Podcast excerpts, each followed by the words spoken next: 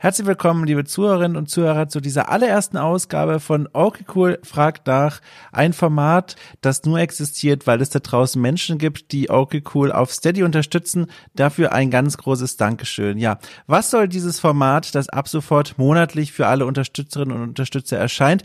Es lässt sich eigentlich ganz einfach zusammenfassen. Ich bin freier Journalist. Ich äh, habe häufig mit Themen zu tun, über die ich selbst erstmal eine Menge herausfinden recherchieren muss, um dann möglichst klug darüber zu schreiben, zu berichten. Und einer der wichtigsten Aspekte dieser Arbeit ist es, Perspektiven einzusammeln, Menschen kennenzulernen, die verschiedene Blickwinkel auf ein bestimmtes Thema haben. Und ich habe mich immer gefragt, warum mache ich das nicht eigentlich mal in Form eines Podcasts abseits meiner normalen Arbeit als freier Journalist? Und genau das ist die Idee für dieses Format. Ich möchte mir jeden Monat eine Frage überlegen, die ich als spannend erachte und die irgendwie die Spielebranche umgibt und mit dieser Frage dann zu Expertinnen und Experten laufen und mit ihnen über diese Frage sprechen. Das Besondere ist aber, dass wir nicht alle gleichzeitig in einem Raum sitzen und darüber diskutieren und uns nach 90 Minuten wieder verabschieden, sondern ich möchte quasi mit der Struktur dieses Formats nachbilden, wie meine Recherchen normalerweise auch aussehen. Das bedeutet, ich beginne mit einem Gespräch. Während dieses Gesprächs kommen Fragen auf, für die aber ein anderer Experte oder eine andere Expertin noch besser geeignet wäre als mein aktueller Gesprächspartner oder meine aktuelle Gesprächspartnerin. Und deswegen laufe ich dann mit diesen neuen Fragen zu meinem nächsten Gespräch und damit wieder zu meinem nächsten Gespräch und so weiter, bis ich das Gefühl habe, den Kreis geschlossen zu haben und viel über dieses eine Thema erfahren zu haben.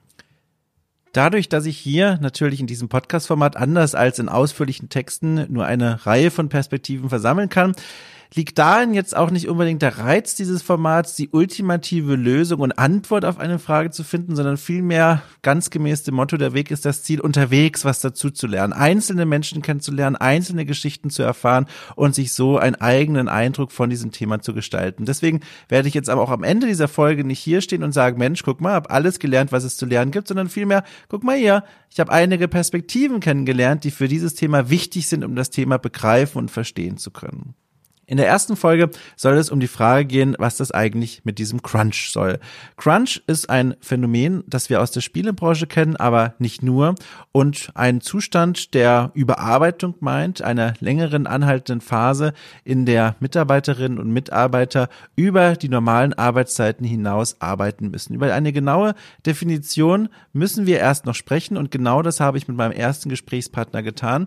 Der ist Ralf Adam, ein Producer, der schon seit fast 30 Jahren in der Spielebranche aktiv tätig ist und in der Vergangenheit maßgeblich für die Realisierung von Spielreihen wie die Fugger, die Gilde, die Anno-Spiele, die Siedler-Spiele oder auch den Spellforce-Spielen verantwortlich waren. Und er kennt sich gut mit diesem Phänomen aus, er hat schon seit vielen Jahren damit zu tun und half mir erst einmal bei der Suche nach einer Definition für dieses Phänomen. Also es gibt ja tatsächlich sogar ein Stück weit eine, eine, gesetzliche Definition, einfach in Form von Überstunden und wie viel da überstundenmäßig pro Monat erlaubt sind. Und dann gibt es ja auch relativ feste Regelungen, was passiert, wenn mehr Überstunden geleistet werden müssen in Sonderfällen. Für mich ist eigentlich ein Crunch grundsätzlich, ähm, wenn ein Team über einen Zeitraum von mehr als zwei, drei Wochen hinweg mehr als die normalen acht Stunden täglich arbeitet. Zehn, zwölf Stunden, insbesondere wenn sie an Wochenenden arbeiten. Das kann immer ein kurzer Crunch sein, aber das Problem ist, dass ein Crunch selten kurz ist. Und dass man sagt, na gut, wir machen jetzt mal für den nächsten Milestone, kneifen wir jetzt mal die Proback ein bisschen zusammen und ziehen wir das Tempo ein bisschen an und arbeiten auch am Samstag und sowas reißt dann leider sehr schnell ein und dann wird's eben Wochen, Monate oder gar Jahre.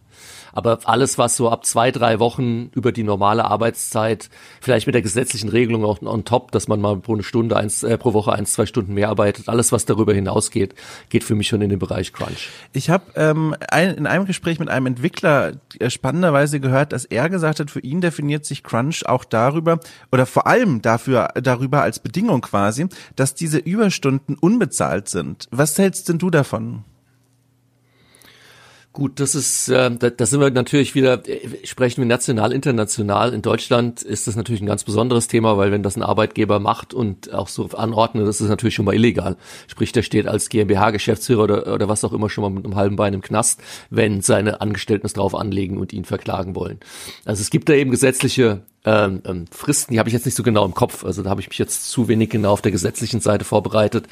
Aber ich glaube, du kannst als Arbeitgeber, der Kai Bodensieg, unser, unser Anwalt hier für alle Fälle, könnte das genauer beantworten. Aber selbst bei den wenigen Überstunden, die du anordnen kannst, musst du zumindest einen Ausgleich schaffen in Form von dann Freinehmen, Abarbeiten, also Urlaub oder was auch immer. Und ab einem bestimmten Punkt und der ist relativ klein in Deutschland. Wie gesagt, ich glaube, der ist schon so bei zehn Stunden im Monat oder so, musst du sie auf jeden Fall auch finanziell abgelten. Sprich, wenn ein Arbeitgeber sowas natürlich gerade hier in Deutschland irgendwie anordnet und sagt, es wird aber nicht bezahlt, ist es neben allem anderen schon mal illegal. Ähm, dass es den Crunch dann natürlich noch schlimmer macht, äh, kommt noch hinzu. Aber auch ein Crunch, wenn es bezahlt wird, bleibt ein Crunch. Weil die Auswirkungen sind ja dieselben. Du fühlst dich vielleicht ein bisschen besser, wenn du aus, aus irgendwie acht, acht Wochen ähm, mit zwölf Stunden am Tag, äh, sieben Tage die Woche bezahlt rausgehst, ein bisschen besser. Irgendwie, wenn du am Ende des Monats auf dein Konto schaust, dein, deinem, deine, die, die körperlichen Auswirkungen, auch geistigen Auswirkungen sind aber trotzdem dieselben. Also deswegen würde ich da nicht unbedingt die Unterscheidung machen. Kannst du dich denn in deiner Karriere an ganz Moment, konkrete Momente erinnern, wo du, weiß ich nicht, in ein Entwicklerstudio reingegangen bist und gemerkt hast, ach du liebe Zeit, hier ist gerade heiße Crunch-Phase. Kannst du mal so ein bisschen ein Bild vor unseren Augen zeichnen? Wie ging es den Leuten? Da hast du vielleicht auch mit Leuten da gesprochen. Du musst ja auch gar nicht Namen nennen, wo das genau war, wenn das doof ist, aber um mal so ein Gefühl dafür zu bekommen, wie macht sich das eigentlich bemerkbar? Wie, wie kriegt man das mit oder wie, wie sieht das aus, wenn da ein Team so hart cruncht? Mm. Also äh, und unser beider Freund, den wir auch gut kennen, der Wolfgang Walk, ähm, der beschreibt es immer so schön, wie das bei denen in der Endphase von Bluebird aussah, dass du das, bevor sie von Ubisoft gekauft wurden, dass du es ihnen wirklich in den Gesichtern, also die tiefen Augenringe und sowas, was man ja eher so als Klischee darstellt, die da wirklich gegeben war. Das habe ich auch schon gesehen und erlebt. Ich möchte mich da aber gar nicht ausnehmen. Ich war selbst schon direkt in Crunches mit dabei ähm, und am Ende des Tages dann bei manchen als Projektleiter, Projektmanager auch in der, in der tragenden Verantwortlichkeit und in der tragenden Rolle. Also den härtesten Crunch und längsten, den ich selbst erlebt habe, da kann ich aber ein bisschen reden, das ist auch schon lang genug her und alle, die dabei waren, das ist jetzt auch kein Problem mehr. Das war damals bei Spellforce. Ähm, und zwar war die Hintergrundgeschichte so, dass äh, Volker Wertig, der Erfinder von Siedler, der Siedler-Serie, der hat der Siedler 1 und Siedler 3 gemacht, wollte dann erst ein neues Siedler machen, aber hatte dann andere Ideen und ist dann nicht auf Blue Byte damals zugegangen, sondern eben auf Joe Wood. Die sind damals gerade an die Börse, haben viel Geld eingesammelt und er hat ihm gesagt, ich möchte hier ein neues Spiel machen und eventuell auch ein Studio drumherum bauen und Joe Wood hat mir gesagt, hier Blankoscheck, Volker Wertig, Siedler-Erfinder, kann nichts schiefgehen, macht und mach uns das mal. Ähm, und das Spiel war 1999, glaube ich, der Vertrag unterschrieben worden und worden und sollte 2001 kommen und kam dann an Ende 2003. Und ähm, die letzten, ich bin dann zu Joe Wood und habe das Spiel erst als Producer auch begleitet und dann war eben schon absehbar, okay, das kommt nicht on time und äh, viele Dinge verzögern sich. Ähm, dann sind wir eben da reingerasselt in den Crunch und ich bin dann auch von Joe Wood sozusagen abgestellt worden, weil Volker selbst vor Ort gar keinen Projektleiter hatte. Der hatte zwar viele super Programmierer, Grafiker und er selbst als Game Designer, aber sie hatten halt niemanden, der so ein bisschen gesagt hat, okay, wir müssen es jetzt mir allen ein bisschen sortieren, mal irgendwie die Reihenfolge festlegen, was wir was, äh, welche, welche Features abarbeiten. Und dann bin ich eben als Projektleiter sozusagen rübergewechselt zum Studium, war die letzten über anderthalb Jahre, glaube ich, im Studio fest installiert als Projektleiter. Und wir haben das letzte halbe Jahr dann wirklich gecrunched, um den Titel fertig zu bekommen, weil wir waren schon über drei Jahre zu spät, also nicht über drei Jahre zu spät, sondern wir waren im dritten Jahr und das Spiel sollte nach zwei Jahren fertig sein. Und wir haben die letzten sechs Monate waren dann tatsächlich sieben Tage die Woche, Minimum zehn, zwölf Stunden so, also bis das Spiel dann wirklich im, im Laden war und fertig war. Und die direkten Auswirkungen konnte man daran sehen, das war ein 40-Mann-Studio und es kamen dann noch drei Add-ons, glaube ich, insgesamt bei Spellforce. Und ich glaube, spätestens nach dem dritten Add-on, das ging dann noch so über eins, anderthalb Jahre weiter. Ich bin dann direkt nach also ich persönlich habe dann für mich auch die Reißleine gezogen. Das war für mich persönlich tatsächlich auch der Punkt, wo ich gesagt habe, darauf habe ich jetzt keinen Bock mehr, ich mache mich selbstständig. Also ich habe direkt nach Spellforce selbst nach dem Release mich selbstständig gemacht zum ersten Mal. Wie gesagt, es waren aber noch viele Teammitglieder, die haben eben weitergearbeitet und nach dem dritten Add-on dann ein Jahr später waren von 40 Leuten ähm, sind, glaube ich, über 30 gegangen. Die sind dann nach und nach. Manche sind ganz aus der Industrie raus, manche haben erstmal ein Sabbatical gemacht, eine Auszeit genommen. Ähm, bei manchen sind die Beziehungen darüber zerbrochen und alles, was eben so, was man sich da vorstellen kann, wenn man irgendwie sieben Tage die Woche über sechs Monate ja nur im mhm. Büro ist und kein Privatleben und nichts mehr hat. Du hast ja jetzt schon angerissen, also krasse Geschichte. Ich finde es immer wieder krass, da neue Anekdoten zu hören, wenn Leute davon berichten, wie sie selber mit Crunch in, in Berührung gekommen sind. Und damit reißt ja eigentlich schon, finde ich, einen ganz spannenden Punkt an, denn man weiß ja mittlerweile, dass Crunch auf vielen Ebenen gar nichts bringt. Also zum einen verbrennst du Menschenmengen, mhm. die, die sind danach entweder völlig fertig, brauchen erstmal lange Urlaub oder kündigen sofort. Und man weiß ja auch mittlerweile, dass, dass, dass, davon die Spiele nicht besser werden. Du baust Fehler ein, wenn du übermüdet bist, du machst im Grunde noch mehr Arbeit. Warum gibt's dann trotzdem noch Crunch? Das ist so ganz naiv mal gefragt, aber man sollte dann eigentlich meinen, allen Menschen sollte klar sein, das ist eine ganz schlimme Sache. Wir sollten das auf, auf weder auf wirtschaftlicher noch auf menschlicher Ebene anstreben. Ja, also ähm, auch für mich war das damals eine Erfahrung, wo ich mich danach dann eben erst angefangen habe, wirklich intensiver mit dem, mit dem Thema zu beschäftigen. Und man muss auch wirklich sagen, heute ist es ja in allen Medien und wenn dann irgendwie Naughty Dog cruncht oder, oder ähm, ein Rockstar, dann geht es auch durch die Medien und Jason Schreier und Kotaku und alle berichten darüber ähm, und zu Recht. Und es gibt auch einen Aufschrei. Ähm, damals, gerade so Ende der 90er, Anfang der 2000er, war es fast noch der Standard. Also wir wussten es gar nicht besser, sage ich mal. Das soll jetzt auch keine Entschuldigung sein oder sonst was, aber es war damals und es gibt auch von der IGDA, also der International Game Designer Association, dem, dem Spieleentwicklerverband, dem weltweit operierenden, die machen immer so jährliche Studien. Und ähm, ich meine mich zu erinnern, jüngste Studie äh, gelesen zu haben auch, dass inzwischen, glaube ich, 60, irgendwas zwischen 50 und 60 Prozent ich, ich weiß es jetzt nicht mehr genau, entweder sagen sie crunchen nicht mehr oder sie haben begriffen, dass Crunch schlecht ist, also irgendwie so zumindest eine, eine, eine Zahl, die verdeutlicht hat, dass jetzt mehr als die Hälfte inzwischen darum wissen. Und die hatten aber auch Vergleichszahlen und da war es eben in den 2000ern, ich glaube unter 20 Prozent oder sowas. Also da, auf gut Deutsch 80 Prozent der Games-Branche damals noch hat gedacht, ja gut, Crunchen gehört zum Geschäft und das ist normal. Und, und eben auch dieser Irrglaube, es bringt eben was. Also insbesondere diese, dass es nichts bringt, das wurde mir dann eben gerade in der Endphase bei Spellforce selbst schmerzhaft bewusst und ich habe mich eben danach auch dann angefangen, damit zu beschäftigen. Und wie du schon sagtest, es gibt ja eigentlich seit den seit Ende des, des 19. Jahrhunderts Studien ähm, im Zuge der Industrialisierung. Damals in den in Carl Zeiss optischen Werken wurden so die ersten Unter, äh, Untersuchungen und Studien gemacht. Henry Ford hat es dann später in den 20ern übertragen, wo er gesehen hat, wenn ich die Arbeitszeit am Tag von neun auf acht Tage, äh, acht Stunden runterkürze, sind die Leute produktiver. Also ich kriege mehr Output, wenn sie weniger Zeit arbeiten. Und mit diesen ganzen Themen habe ich mich dann eben auch angefangen zu beschäftigen, wie eben die Games-Branche als solche auch. Und man hat über die Jahre dann einfach dieses Verständnis entwickelt, dass man gesagt hat, ey, das bringt nichts. Trotzdem gibt es bis heute und ja, das ist natürlich dann der Punkt, wo man sich auch so fragt, wie, wie kann es denn sein? Also was, was bezwecken die Leute damit? Ich meine, bei, bei Phenomic waren wir in einer Situation und ich glaube, die bedingt bis heute eben auch viel Crunch. Das ist so diese typische, du hast auf der einen Seite hm, Geldgeber, ein Publisher, ein Investor oder wie auch immer. Und du hast auf der anderen Seite jetzt das Entwicklerstudio. Insbesondere, wenn es vielleicht ein unabhängiges Entwicklerstudio ist, das hat keine besondere, es ist nicht finanziell auf Rosen gebettet. Das lebt eigentlich von seinem Spiel und davon, dass die Milestones im Monat bezahlt werden. Und wenn es da mal eine Zahlungsverzögerung gibt, stehen die sofort mit dem Rücken an der Wand. Ist für heute noch für die meisten unabhängigen mittelgroßen Studios der normale Alltag. Und da ist es dann natürlich klar, wenn dann irgendwann der Publisher hingeht, insbesondere wenn man vielleicht schon mal einen Verzug drin hat. Publisher hat gesagt, na gut, du hast noch mal drei Monate mehr Zeit, aber wenn sich dann immer weiter verzögert und verzögert und wie beim Spiel wie bei, bei Spellforce dann irgendwie um zwei Jahre, also wirklich um 100 Prozent sich sich verzögert, ist klar, dass der Publisher irgendwann dann noch ungeduldig wird und sagt, hier hör mal zu, wir haben das Gefühl, ihr, ihr strengt euch nicht genügend an, da muss doch irgendwie, also es ist dann so ein, du stehst mit dem Rücken an der Wand ähm, du musst, willst auch irgendwie vielleicht dem Publisher und vielleicht auch dir selbst beweisen, dass du es irgendwie auch noch schaffst und das Spiel auch fertig bekommst und dann fängst du an, in diesen, diesen Kreislauf mhm. eben reinzugeraten. Und das ist wirklich eine Spirale, die, die nur nach unten geht. Das heißt, wenn man es mal ganz runterkürzt, äh, klingt das für mich so, ähm, es gibt eigentlich nur zwei Gründe, wenn heute ein Entwicklerteam im Jahr 2020 noch Crunch anordnet oder auf Crunch angewiesen ist. Entweder schlechte Planung oder Ignoranz.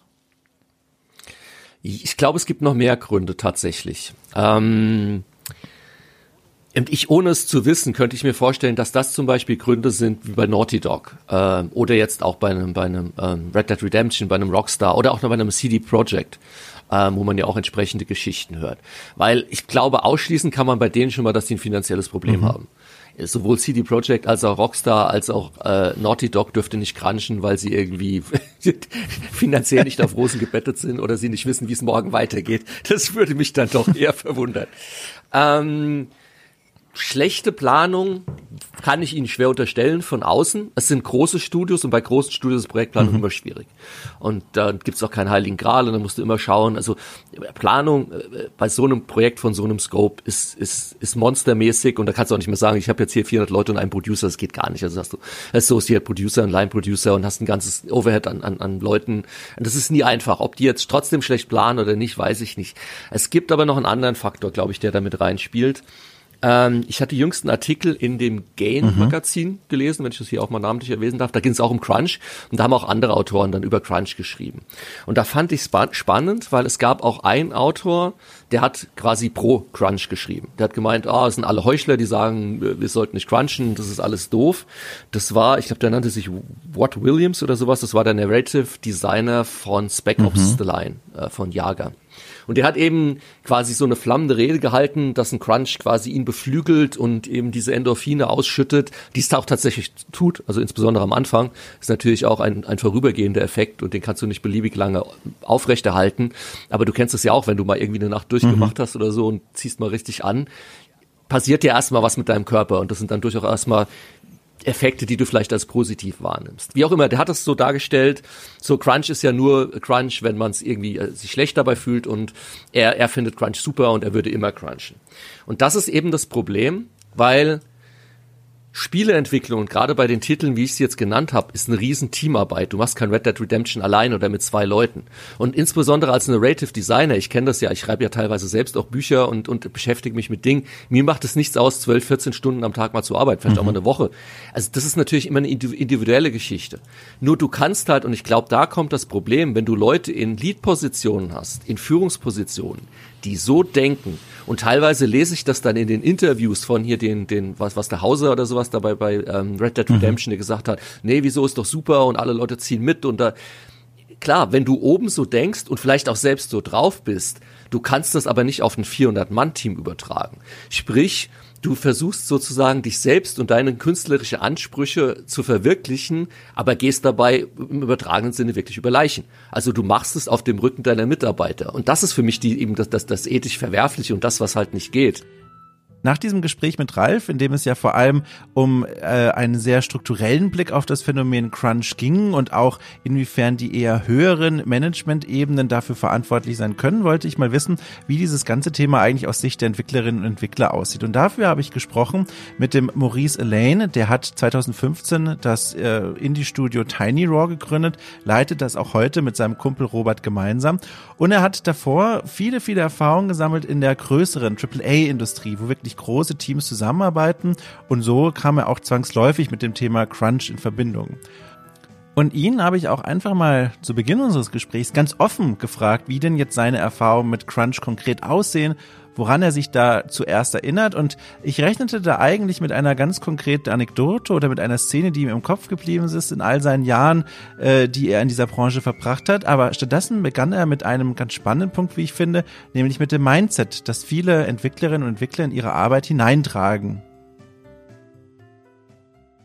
Ähm, ich glaube, dass wenn man in der Videospielbranche arbeitet, ähm, man arbeitet mit sehr vielen leidenschaftlichen Menschen zusammen. Also es hat, es schafft in Deutschland, weil es halt nicht sonderlich viele Positionen gibt, äh, die zu besetzen sind, schaffen es halt meistens nur die Leute, die sich selber gut genug mit ihrem Portfolio und auch mit ihrer Selbstdarstellung profilieren können. Und das wird meistens multipliziert mit der Leidenschaft, mit der du auftrittst. Und das sind auch die Leute, mit denen zusammenarbeiten willst, wenn du jemanden einstellst, dass du dann sagst, ey, der ist vielleicht da und da noch nicht so gut, aber der will, dann nehme ich den auf jeden Fall. Was dann halt oft passiert ist, wenn du einen Raum hast voller Menschen, die sind zum einen sehr dankbar, dass die es endlich in die Branche reingeschafft haben. Dann haben die auch noch Bock daran, das zu machen, was sie ja machen. Ähm, bei allem, was Bock macht, äh, worin man arbeitet, gibt es auch immer Sachen, die anstrengend sind und länger brauchen. Das heißt, es ist nicht nur Spaß, den du natürlich hast. Und dann gibt es dann irgendeine Situation, was, was sehr verbreitet ist in Game Teams, ist halt diese äh, Imposter-Syndrom, dass du halt manchmal denkst, Mist, ich habe nicht genug geschafft heute. Das mache ich dadurch wett, indem ich länger am Rechner sitze und noch irgendwie in einer Stunde versuche, den Content für zehn Minuten irgendwie rauszuhauen, weil mehr geht energetisch nicht mehr. Aber ich habe halt gezeigt, dass ich lange da bin. Und das ist schon mal so eine Situation, wie oft Crunch passiert, ähm, aus einer intrinsischen äh, Motivation. Mhm. Du hast das jetzt recht allgemein beschrieben, äh, aber das klingt ja so, als würde da doch eine ganz konkrete persönliche Erfahrung dahinter stehen von dir, oder? Ja klar, also ich habe, ähm, ich war halt, ich bin Game Designer. Das ist ähm, auch da äh, war ich halt einfach jemand, der sehr dankbar war, nachdem ich jahrelang versucht habe, in die Branche zu kommen, beziehungsweise auch mal eine Zeit lang Umwege ins Fernsehen gemacht habe, um irgendwie Kohle zu verdienen. Ähm, habe ich am Anfang, ich bin halt ein Team gekommen, ähm, da gab es schon einen Game Designer drauf, der ähm, hatte, sage ich mal, ein relativ entspanntes Verhältnis zum Game Design, habe aber dann im Team gemerkt, ich kam als Prakti neu rein, ähm, dass total viel fehlt im Game Design und ich habe halt letztendlich innerhalb des ersten Monats quasi Game Design für drei oder vier, fünf Monate gemacht. Also ich habe halt versucht, alles zu dokumentieren, was es schon gab und das habe ich halt nicht nur in der Regelzeit gemacht. Also ich bin halt dann auch weil ich persönlich den Anspruch hatte, ich will, dass alle cool sind mit dem Game Design und ich lese das mir lieber dreimal nochmal neu durch, bin ich halt auch am Wochenende ins Büro gegangen. Hab da auch natürlich zwischendurch gechillt, also ich habe nicht nur durchgehend gearbeitet, aber weil ich so dankbar war, endlich diesen Job zu haben, wollte ich ganz sicher sein, dass ich den auch behalte. Und ähm, das Team, mit dem ich da gearbeitet habe, das waren halt ähm, sehr seniorige Leute teilweise von der ähm, von dem Output her und dann hast du halt erst recht das Bedürfnis zu zeigen, dass du es wert bist, bei denen mitzumischen. War das denn ein großes Team oder ein kleines Team, in dem du da gearbeitet hast? Würde man von einem Indie-Team sprechen oder reden wir hier von einem großen AAA-Entwickler? Ah, ich, ich, ich war äh, bei einem großen Unternehmen, die waren zu der Peak-Zeit, also kurz nachdem ich da eingestiegen bin, sind die dann von irgendwie 500 auf 1200 Leute gewachsen. Und ähm, also schon Richtung AAA, ob jetzt die Produkte alle immer AAA waren, das kann man immer so dahinstellen, das klingt immer im Nachhinein so gehässig, aber dafür hat's dann einfach, ähm, glaube ich, an, an, an der Perspektive der Firma oft äh, gefehlt, so wohin man will man eigentlich mit den Projekten. Aber es war halt schon sehr echt alles und, und nicht so Studenten, die aufeinandertreffen und irgendwie äh, hoffen, dass nach genügend Rumpimmeln irgendwie was Cooles bei rumkommt. Mhm. Und dieses am Wochenende immer mal arbeiten und länger da bleiben, wie lange hat sich das bei dir gezogen? War das eine ständige Phase, so aus der du gar nicht rausgekommen bist, oder waren das immer so einzelne punktuelle Momente? Ne, es war schon so ein Jahr. Und mhm. ähm, da ist halt was, wo ich im Nachhinein meinen Vorgesetzten immer nur einen Vorwurf machen kann, ist, äh, oder auch dem Projektmanagement, oder dann hatten wir auch noch einen Teamleiter, äh, das war alles äh, sehr gesplittet. Sowas merkst du. Und ich war nicht der Einzige, der das gemacht hat. Also es gab auch Coder, die das komplette Wochenende durchgearbeitet haben, weil die halt ihre Zeit nicht einhalten konnten. Und ähm, was ganz interessant war, war einfach, wie die Kommunikation grundsätzlich einfach geschädigt war. Also es wurde halt einfach vom Producer eine ans Management ein Ziel gerichtet, was erreicht wird, was halt nicht in Absprache mit dem Team passiert ist. Und dadurch wurde dann der Druck wieder zurück aufs Team gegeben, dass das aber bitte bis dann und dann fertig sein muss, weil sonst ist hier richtig die Kacke am Dampfen. Das, mhm. Wir haben erst im Nachhinein herausgefunden, dass nur für diese eine Person die Kacke am Dampfen gewesen wäre. Aber das passiert halt nämlich auch ganz schnell, dass halt einfach Leute ähm, Fehler oder Inkompetenz dadurch kompensieren, dass die halt einfach diese Pyramide der Angst und des Drucks, weißt du, nach unten weitergeben, weil sie nach oben hin ein gutes Bild abgeben wollen als Außensteher stehen, da äh, könnte man ja jetzt sich denken, ja gut, die merken, dass die Arbeitsbelastung zunimmt und sich da Arbeitsstunden verlagern in eine Zeit, wo man eigentlich Feierabend und Wochenende haben sollte. Warum ging da nicht jemand mal einfach hin und hat gesagt, so, äh, Chef, Chefin, wie auch immer, so geht's nicht. Kannst du mal äh, so ein bisschen da ähm, Klarheit reinbringen, warum ist es nicht so einfach in so einem Moment für euch gewesen oder warum hat es niemand getan und gesagt, hier, das geht so nicht?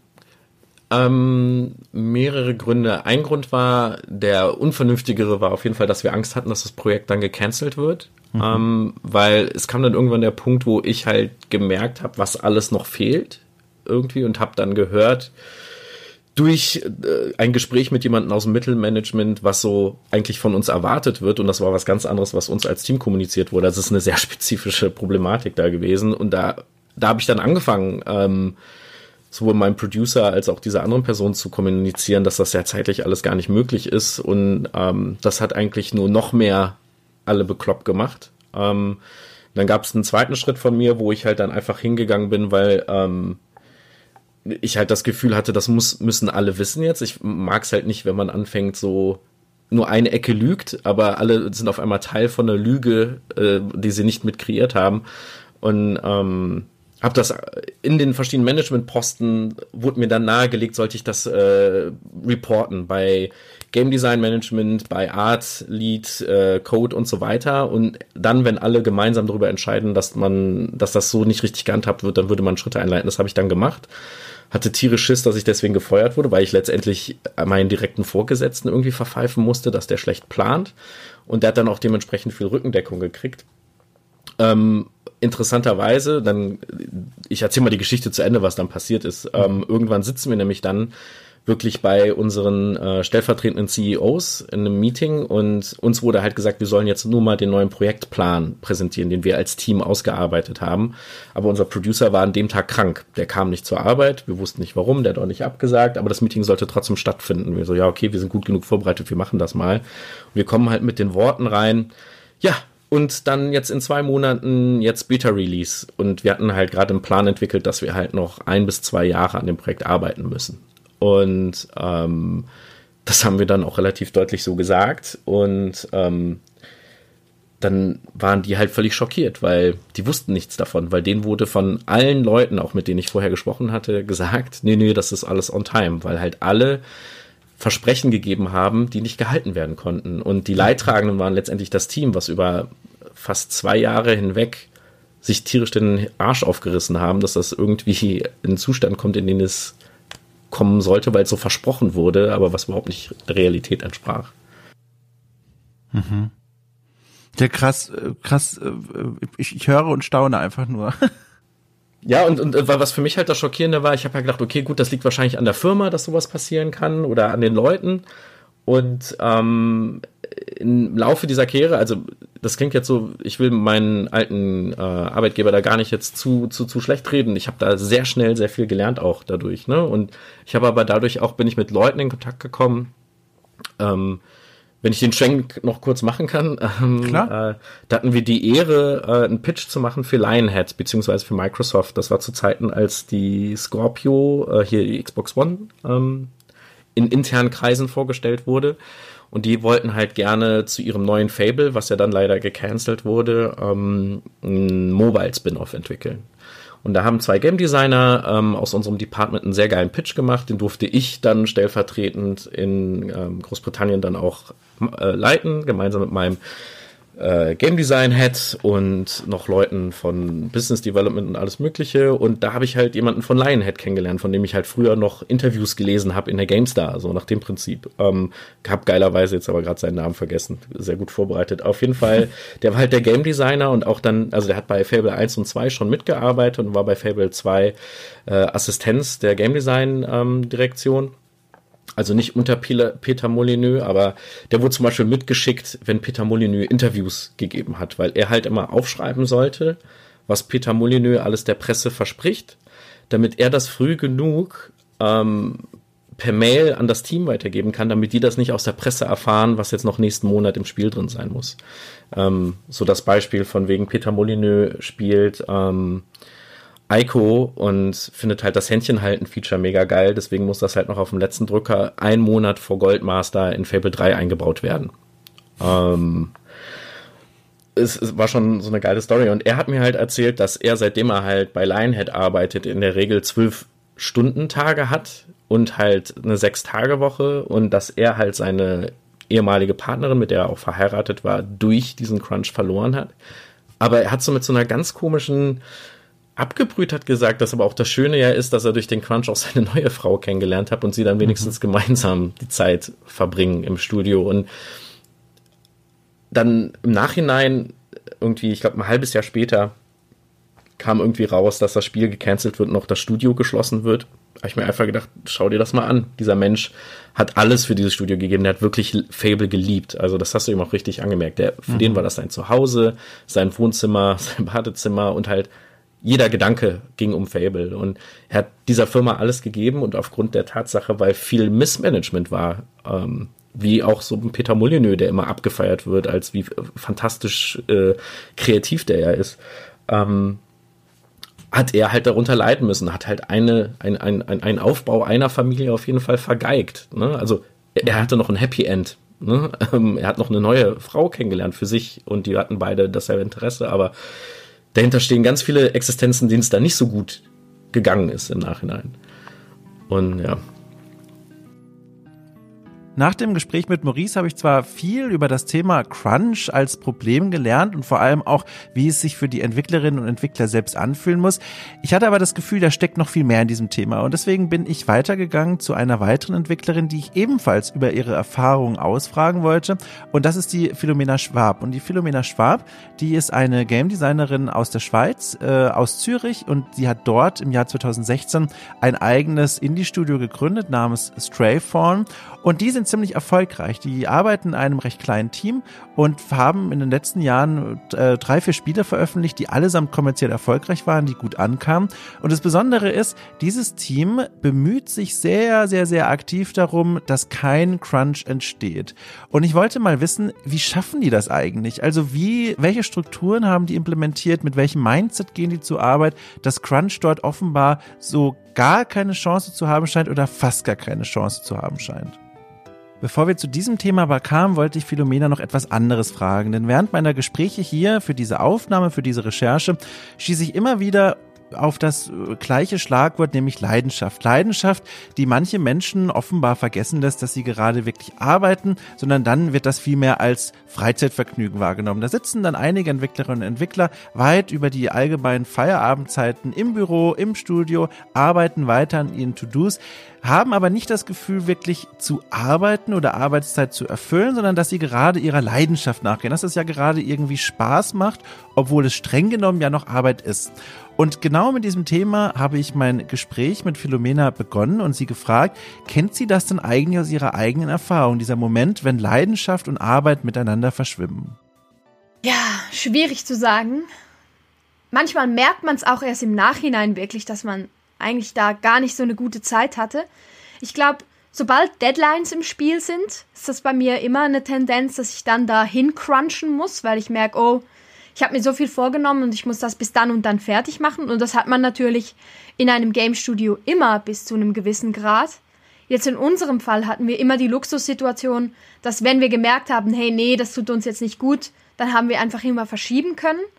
Ich habe auch mal eine Zeit noch gefreelanced, so im Art-Bereich, und dort war es dann wirklich so, dass ich dann zum Teil nächtelang noch irgendwelche Kundenprojekte fertig machen musste, um dann meine Deadlines einzuhalten so wie du das sagst, sowas ist immer irgendwie ein Stück weit Teil einer Spielentwicklung. Das impliziert ja, es gibt im Grunde strukturell keine Möglichkeiten, dem vorzubeugen. Meinst du das wirklich oder gibt es da vielleicht doch Dinge, die du in deiner eigenen Berufserfahrung gemerkt hast, das kann schon helfen, sowas zu verhindern? Doch, ich denke, man nimmt sich halt immer Termine vor und die haben dann meistens auch gute Gründe, wieso man das Spiel dann dann und dann rausbringen will. Vielleicht kommen dann gerade nicht viele andere Spiele raus oder ah, das passt gerade total gut mit dem Event zusammen. Und ich finde das auch wichtig, weil wenn man sich als Spielefirma oder als Einzelentwickler oder auch sonst bei vielen Dingen, die man einfach als Hobby macht, keine Deadlines setzt, dann kommt man auch oft einfach nirgendwo hin, weil man denkt, ah, man hat ja ewig Zeit.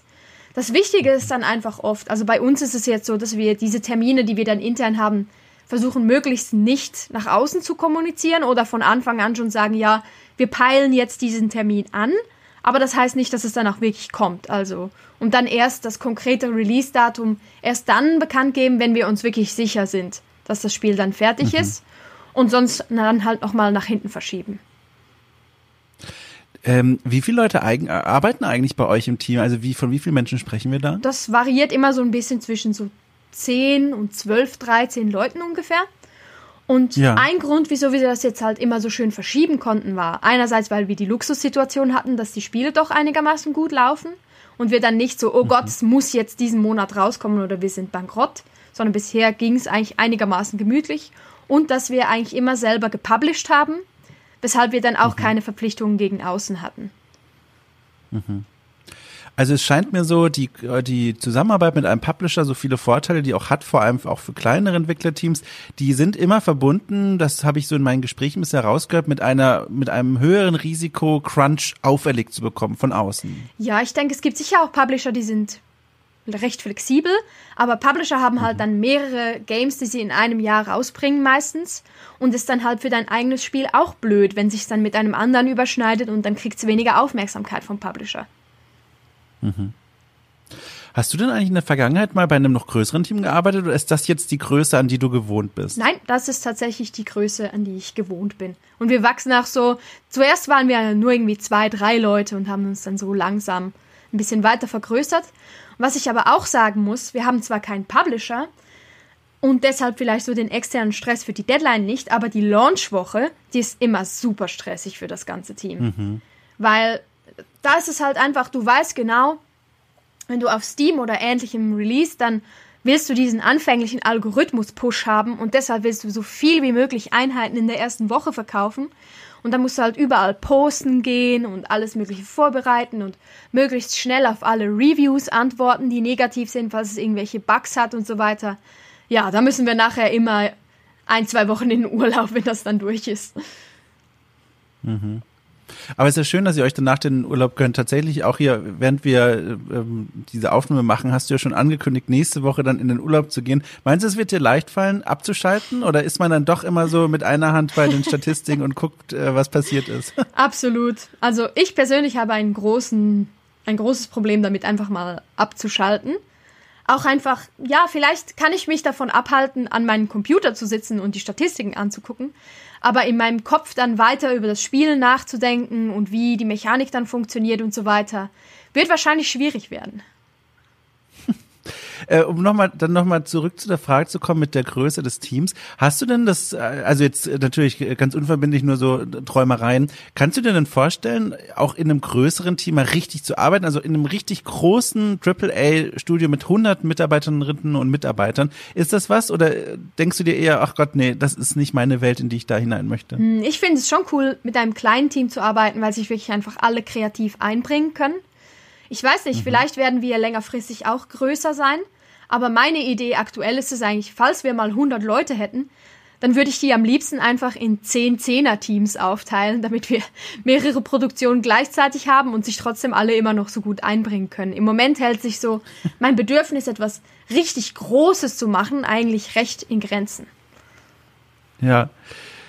Hast du denn, ich meine, du, du hast dich jetzt als Game Designerin vorgestellt, aber du hast da ja auch ähm, also weiterreichende Aufgaben. Du bist ja eine der Gründerinnen von diesem Team, wenn ich das richtig genau. recherchiert ja. habe, ja? Genau, ja ist das dann, also begleitet dich denn Crunch und alles, was damit zusammenhängt, also Überarbeitung, zu viele Arbeitsstunden, auch im alltäglichen Job, wenn du so ein bisschen den Seitenblick hast und guckst, guck mal hier, der ist gefühlt die Woche noch gar nicht nach Hause gegangen, den muss ich mal drauf ansprechen. Ja, ja. Ist das, gibt's da in eurer, in eurer Firma irgendwie so eine, weiß ich nicht, so eine, so eine Kultur damit umzugehen? Kannst du das mal ein bisschen beschreiben? Ja, also auf jeden Fall.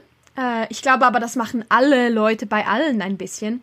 Also wir schauen dann auch, dass wir versuchen wirklich so, jetzt ist mal sechs, halb sieben, jetzt ist mal gut. Dann gibt es auch Leute, die dann vielleicht lieber am Nachmittag, also jetzt im Moment sind wir sowieso alle remote und am Morgen machen wir dann mhm. einfach jeweils aus, um welche Zeit wir so unsere Meetings machen und sonst kannst du eigentlich selber entscheiden, wenn du gerade arbeiten willst und, und wenn nicht. Und wenn wir das Gefühl haben, ja, jemand hat jetzt hier echt hart gearbeitet in letzter Zeit, dann versuchen wir ihn auch wirklich wegzuschicken und wenn man einfach, man kann auch einfach sagen, hey, ähm, ich fühle mich heute nicht so gut. Also jetzt nicht körperlich, sondern auch einfach psychisch nicht so gut. Und dann hast du einfach einen mhm. Kranktag. Da wird gar nicht hinterfragt. Und wir tracken auch nicht irgendwie deine Stunden oder so, sondern wir wissen, dass jeder im Team weiß, dass wir alle unseren Beitrag leisten müssen, damit dieses Studio läuft. Und wir haben überhaupt nicht das Problem, dass irgendjemand das missbrauchen würde. Wir haben eher das ja, wir haben eher das Problem, dass die Leute dann zu viel von sich selber geben und man sich immer wieder gegenseitig daran mhm. erinnern muss, dass es auch wirklich wichtig ist, auch fürs Studio wichtig ist, dass es uns langfristig gut geht und nicht nur diese eine mhm. Deadline jetzt hier gerade unbedingt getroffen werden muss. Mhm. Äh, ich habe vorhin äh, ver vergessen oder übersehen, noch mal eine kleine Nachfrage zu stellen, als du von deinen eigenen Crunch-Erfahrungen gesprochen hast. Da würde ich noch mal ganz gerne kurz einhaken, beziehungsweise bei den Tagen, an denen du oder Nächten, wo du wirklich lange gearbeitet hast, auch als Freelancerin. Kannst du beschreiben, ob das irgendwas mit dir gemacht hat oder hat das was mit dir gemacht? Also ich spreche da von so Dingen, die man dann üblicherweise liest, wenn man von Crunch spricht ähm, oder oder liest, ähm, ähm, dieses Gefühl von Überarbeitung, irgendwo in der Nähe des Burnouts zu sein, dass man sich einfach nicht gut fühlt. Hast du da sowas gemerkt oder hast du einfach nur quasi durch die Außenperspektive auf dich selbst gemerkt, huch, was ich hier gerade mache, ist im Grunde Crunch, aber ich komme damit klar? Hm, ich glaube, doch, ich habe es schon gemerkt, vor allem dann auch mit der Konsequenz. Also ich bin dann, habe es dann alles fertig gemacht und so weiter. Und wenn man dann halt nicht, also ich zumindest, wenn ich dann nicht höre, oh cool, du hast das jetzt alles extra noch fertig gemacht, vielen Dank, sondern irgendwie, äh, das ist aber immer noch nicht so toll. Also meine Haut wird dann einfach immer dünner. So, wenn ja. ich das Gefühl habe, ich opfere mich hier auf und dir ist das wurscht, oder du hältst das für selbstverständlich, dann macht mich das recht wütend. Verstehe, verstehe. Ähm, ich, ich, ich würde mal gerne den Blick so ein bisschen von eurem Team weglenken auf die Branche insgesamt und mal fragen, kannst du dir vorstellen, oder lass mich anders anfangen, ich habe äh, auch rausgehört in den Gesprächen, die ich schon geführt habe, aber auch in den letzten Monaten immer wieder, dass einige Menschen sehr stolz darauf sind zu erzählen, dass sie mal eine Crunch-Phase überstanden haben. Das bekommt man ja mit bei Postmortems von der GDC, von irgendwelchen großen Spielen, das bekommt man aber auch so vielleicht in Branchengesprächen mit. Kannst du dir erklären, woher dieser Stolz auf diese, auf diese Kriegsgeschichten kommt? So wird das ja auch oft immer angekündigt in diesen Gesprächen. Kannst du dir das vorstellen? Also, also ich, ich nehme auch einfach mal an, ich impliziere mit dieser Frage, du bist nicht eine dieser Personen, die sich dann dahinstellt und sagt, guck mal hier, Leute, diese Narbe kommt von meinem Schreibtisch. Ja, nein, weniger. Aber ich, ja, ich verstehe es schon ein bisschen. Vielleicht zeigt man dann so, guck, wie hart ich gearbeitet habe, damit ich da bin, wo ich jetzt bin. Leute mhm. gönnen einem den Erfolg auch einfach eher, wenn sie sehen, wie hart man dafür gearbeitet hat. Wenn man einfach denkt, ach, ich habe jetzt dieses Spiel hier mal an einem Wochenende gemacht und dann habe ich fünf Milliarden damit verdient, dann kriegt man mhm. eher vielleicht ein paar Seitenblicke, die sagen, ja, pff, schön für dich. Also so, und wenn man halt zeigt, hey, ich habe hier Jahre, habe ich mich abgearbeitet, dann sind die Leute so, oh cool, und dann hast du es geschafft. So. Das ist einfach die bessere mhm. Geschichte vielleicht. Und man zeigt dann selber auch noch so, hey, guck mal, ich hab's geschafft, dieser, sag ich mal, Krankheit zu entgehen, weil ich einfach so viel Widerstandskraft gezeigt habe, weil ich so eine starke Person bin.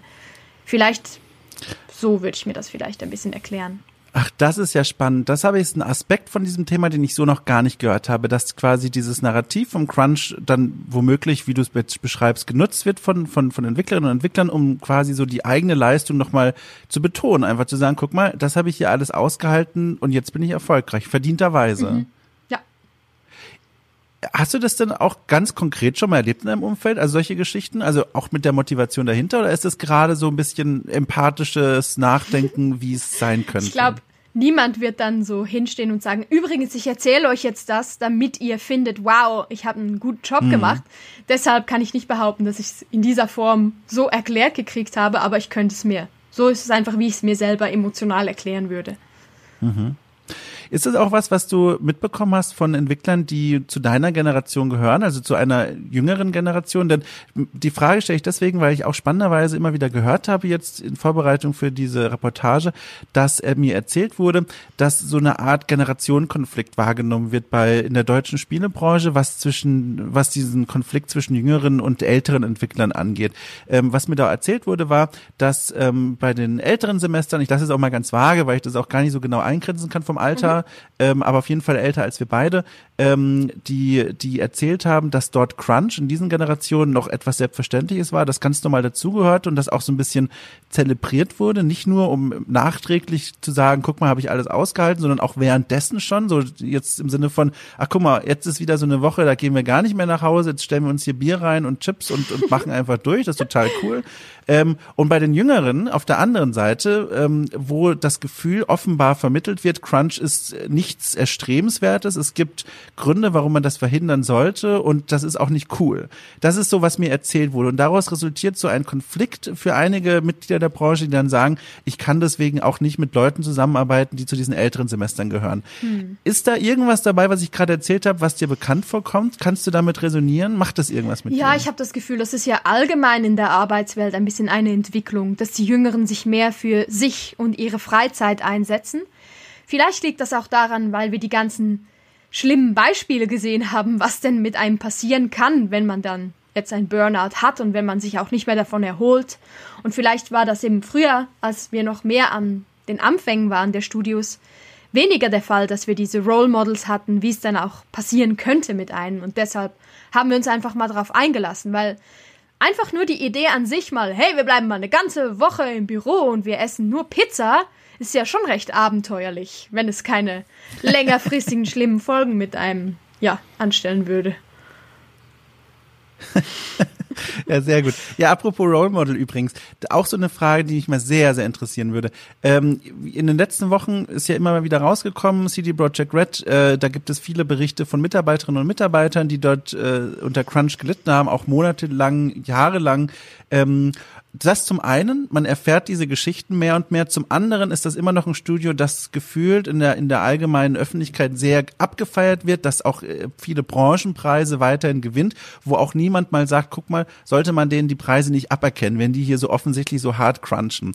Macht das irgendwas mit dir als Indie-Entwicklerin in Deutschland, wenn du mitbekommst, dieses erfolgreiche Studio cruncht um die Wette mit sich selbst und wird dafür auch noch gefeiert? Ist da, was hat man da so für Gedanken? Ja, ich glaube, man wünscht sich schon, dass die Leute ein bisschen genauer hinschauen, was da so abgeht. Ich habe aber auch das Gefühl, das wird jetzt immer mehr kommen. Ich denke auch bei den Produkten und so weiter, die wir konsumieren. Früher haben wir auch einfach gekauft und genommen, keine Ahnung. Und mittlerweile gucken die Leute viel mehr, ah, ist das jetzt Bio, wie wurde das jetzt hergestellt und so weiter. Und ich glaube, den genau gleichen Trend gibt's jetzt auch immer mehr bei Videospielen.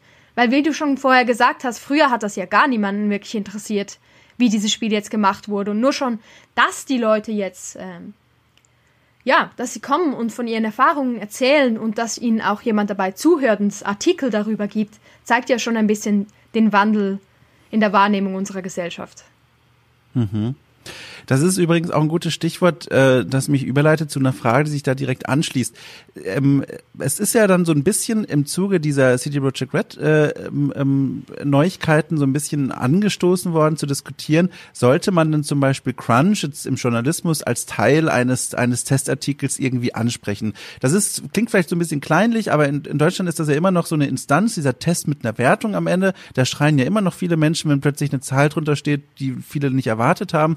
Ähm, und Publisher rechnen damit teilweise ja auch noch. Deswegen ist es schon durchaus interessant mal zu überlegen, ist es nicht für einen Journalisten oder für eine Journalistin dann durchaus angebracht zu sagen, im Beispiel von CD Projekt Red, so, Cyberpunk ist rausbekommen, meinetwegen, keine Ahnung, ist eine 85. Wir wissen aber von krassem Crunch, äh, worunter die Mitarbeiter wirklich gelitten haben und was einfach durchgezogen wurde, deswegen Abwertung fünf Punkte.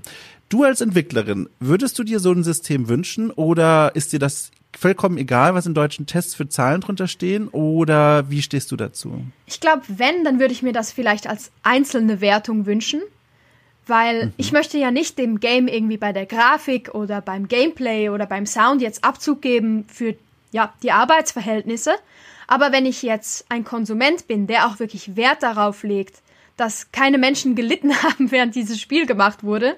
Also wenigstens nicht übermäßig, weil ein bisschen leidet man immer. dann ähm, würde ich mir schon wünschen, dass das dann noch einzeln.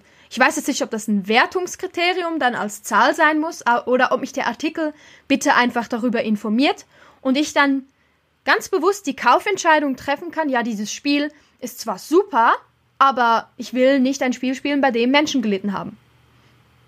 Mhm. So fände ich das gut. Ja, spannend.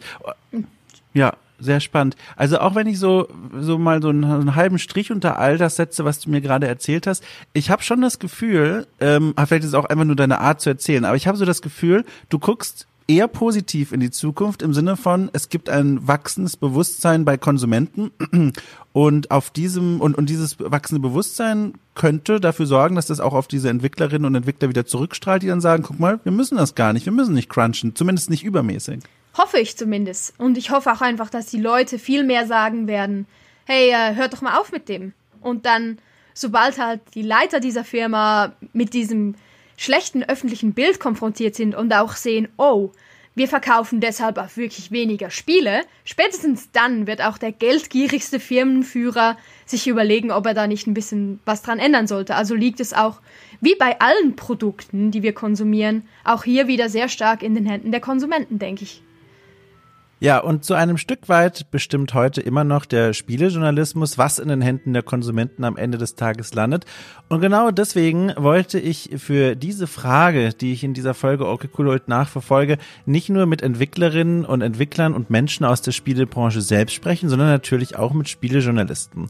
Und dafür habe ich mir zuerst mal den Michael Graf ins Boot geholt. Der ist der Chef vom Plus-Ressort von GameStar. Äh, immerhin eine der meistgelesenen und größten Spielezeitschriften und Online-Angebote Deutschlands und überhaupt im deutschsprachigen Raum. Und ihn wollte ich mal auf all diese Themen ansprechen, inwiefern denn nun der Spielejournalismus in diese Gleichung Crunch reinpasst. Und meine erste Frage war, welchen Stellenwert eigentlich Crunch aktuell im Jahr 2020 in der Berichterstattung von der GameStar einnimmt. Für uns bei der GameStar ist Crunch nichts, worüber sich viele Menschen Informationen wünschen. Das muss man einfach mal so kalt sagen. Es ist ein Thema, dem wir uns widmen, wenn Crunch-Vorwürfe aufkommen, über das wir berichten. Aber eine GameStar ist als Fachmedium immer noch sehr stark ausgerichtet, erstmal zu sagen, was unsere Leute interessiert und was wir auch sehen ist, Berichterstattung über das eigentliche Spiel, um welches auch immer es geht.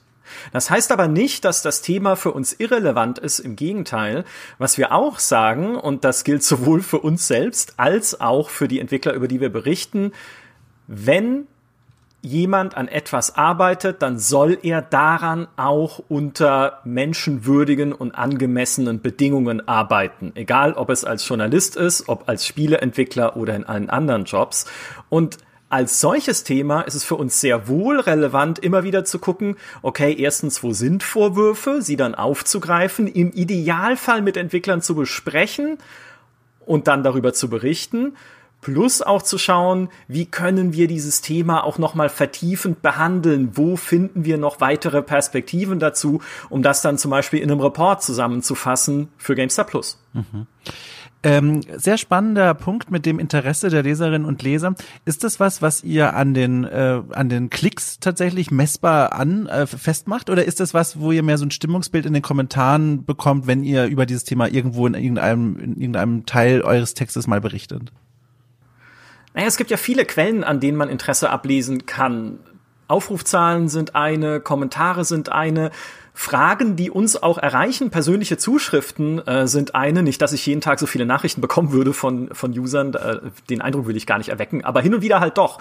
Plus man trifft ja auch oder man traf vor der Pandemie ja auch Menschen auf Messen, um mit ihnen zu reden darüber, was sie interessiert, was sie bewegt, wo sie momentan einfach gedanklich und von ihren Interessen her unterwegs sind. Und wenn man das zu so einem Gesamtbild zusammenfügt, dann sieht man, insbesondere bei der GameStar, bei anderen Medien mag und wird es äh, fundamental anders sein, aber insbesondere bei der GameStar steht erstmal das in Anführungszeichen interessante Spiel an erster Stelle. Also ich will zum Beispiel unbedingt wissen, was bekomme ich in Crusader Kings 3? Ich will nicht so sehr wissen, oder die meisten Leute, sagen wir mal, wollen nicht so sehr wissen, wie entsteht Crusader Kings 3. Das Produkt steht da im Fokus, was ich eigentlich auch ganz erklärbar finde, weil mhm. die meisten Leute, die sich für Spiele interessieren, wollen einfach erstmal gute Spiele erleben. Mhm. Und deshalb sagen wir auch alles, was so an Industrieberichterstattung drüber hinausgeht, seien es Firmenübernahmen, seien es äh, irgendwie Geschäftsberichte von Publishern oder sei es eben auch solche Themen, die näher darauf eingehen, unter welchen Bedingungen ein Spiel entstanden ist, das steht dann erstmal in der zweiten Reihe ich habe in Vorbereitung auf dieses Gespräch hier ähm, immer mal wieder auch ganz explizit den Wunsch gehört von meinen äh, Gesprächspartnerinnen und Gesprächspartnern, dass der Spielejournalismus hier äh, einen Trend setzen sollte. Also da, wo du dann zum Beispiel sagst, hier, die Menschen haben kein messbares oder kein fühlbares Interesse an diesem Thema, sollte dann eigentlich eine journalistische Einrichtung sagen, so, das hat euch aber zu interessieren. Also wir bedienen nicht diese Anfrage, sondern wir setzen selber Themen, die wir für berichtenswert halten. Wie stehst du diesem Wunsch gegenüber? Den Wunsch kann ich nachvollziehen. Das ist ja allgemein ein Wunsch an Journalismus. Journalismus muss äh, klassischer Journalismus, sage ich mal, gesellschaftlich relevante Themen aufgreifen, auch wenn sie niemand auf dem Schirm hat. Das ist ganz klar. Insofern den Wunsch kann ich äh, perfekt nachvollziehen. Was man aber auch nie vergessen darf, ist, Journalismus und Medien haben auch eine wirtschaftliche Komponente. Und wenn du überlegst, wie finanziere ich meine Arbeit, wenn ich sie mit Reichweite finanziere, ne, Paid-Angebote wie Plus sind da nochmal was anderes, aber wenn ich sie mit Reichweite finanziere, dann muss ich erstmal nach dem Informationswunsch der Leute gehen, um diese Reichweite zu bekommen. Das heißt, ich kann mir meine Themen nicht so frei aussuchen, wie ich's auf der grünen Wiese oder auf dem Papier eigentlich könnte, weil ich muss nach dem gehen, von dem ich weiß, das findet am meisten Interessenten.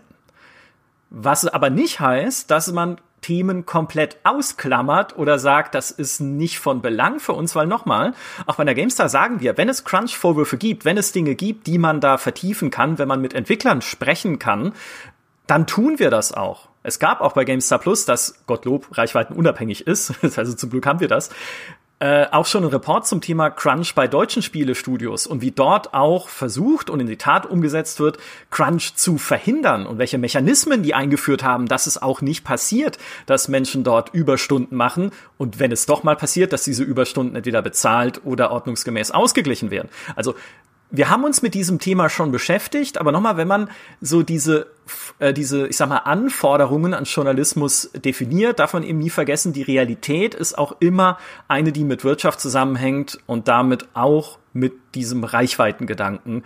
Womit erreiche ich die meisten Leute? Wenn man das dann erfüllt hat, dann kann man weiterschauen. Aber das ist so ein bisschen leider muss man sagen, weil das sind nun mal ne, die Realitäten, das ist immer so ein bisschen der, so die, der, der Unterschied zwischen Pflicht und Kür. Dein Pflichtprogramm ist das, was du quasi erfüllst, um Menschen ihr Informationsbedürfnis zu erfüllen, das sie haben. Und das Kürprogramm ist dann dieses, okay, Themen finden, die darüber hinaus noch interessant sind oder interessant sein sollten. Und dazu gehört dieser ganze Themenkomplex für mich auch. Ich habe in, wie gesagt, in Vorbereitung für diese Aufnahme und an der Arbeit an dieser Reportage immer wieder auch Geschichten gehört von Entwicklern und Entwicklerinnen, die selbst betroffen waren, die diesen Wunsch fast schon wie so ein Hilferuf beschrieben haben, die nicht nur gesagt haben, es wäre schön, wenn der Journalismus darüber berichtet, sondern wir brauchen das. Wir brauchen diesen Druck von dieser Seite für die Publisher, gegen die Publisher, damit wir Entwickler auf eine gewisse Art und Weise auch geschützt werden, weil die Aussage dort war dann immer wieder, wenn ein ein wenn so eine öf öffentliche Front, sage ich mal, aufgebaut wird und so ein reichweitenstarkes Magazin wie ihr zum Beispiel dann sagt so, das ist ein wichtiges Thema, darüber berichten wir ab sofort, das lassen wir nicht mehr durchschlupfen hier und dort oder so, ähm, dann äh, wird da ein Druck aufgebaut, der letztendlich Entwicklerinnen und Entwicklern helfen kann. Äh, mhm. Hast du dazu Gedanken? Schreibt mir. Schreibt mir, wenn ihr Entwicklerin oder Entwickler seid, von Crunch betroffen seid und sagt, es kann so nicht weitergehen, ich brauche jemanden, der sich mit diesem Thema beschäftigt und ich gebe auch Informationen dazu, schreibt uns. Und das ist keine Floskel, das ist noch nie passiert. Noch mhm. nie. Es haben uns schon Entwickler angeschrieben mit Hilferufen in der Zusammenarbeit mit ihrem Publisher, aus der wir dann einen Artikel gemacht haben und so weiter. Aber uns hat noch nie, leider, jemand angeschrieben zum Thema Crunch und schon gar nicht mehrere Personen. Was Crunch nämlich zu so einem komplizierten Thema auch einfach macht, ist, wenn man vernünftig darüber berichten und es vernünftig einordnen will, muss man in die Tiefe gehen. Das heißt, wenn du eine erstmal Nachricht bekämst, die sagt, okay, hier bei unserem Studio stimmt etwas nicht, bitte schaut euch das an, musst du erstmal gucken, okay, ist das eine Beschwerde dieser Person oder ist es eine generelle, tatsächlich ein generelles Problem in diesem Studio? Bei Crunch muss auch immer sagen, man weiß nie von außen, ist das in Einzelfällen selbst verschuldet oder ist es, wird es von der Studioleitung als strukturelle Notwendigkeit hingenommen? Selbst verschuldet heißt, hey, vielleicht sind einfach Leute keine Ahnung, geht mir auch so im Homeoffice momentan, auch während der Pandemie, nicht so motiviert, dass sie den ganzen Tag lang am Rechner sitzen und solche Tage hat man jetzt verstärkt auch in diesen Umständen und sagen, ich kann einfach nicht arbeiten so richtig, wenn ich zu Hause sitze und äh, nur graue Wände sehe. Und dann muss ich aber auch am Wochenende noch meine irgendwie meine Sache fertig programmieren um da äh, das zu erfüllen, was wir leider erfüllen müssen, damit das Spiel rechtzeitig erscheint. Also mhm.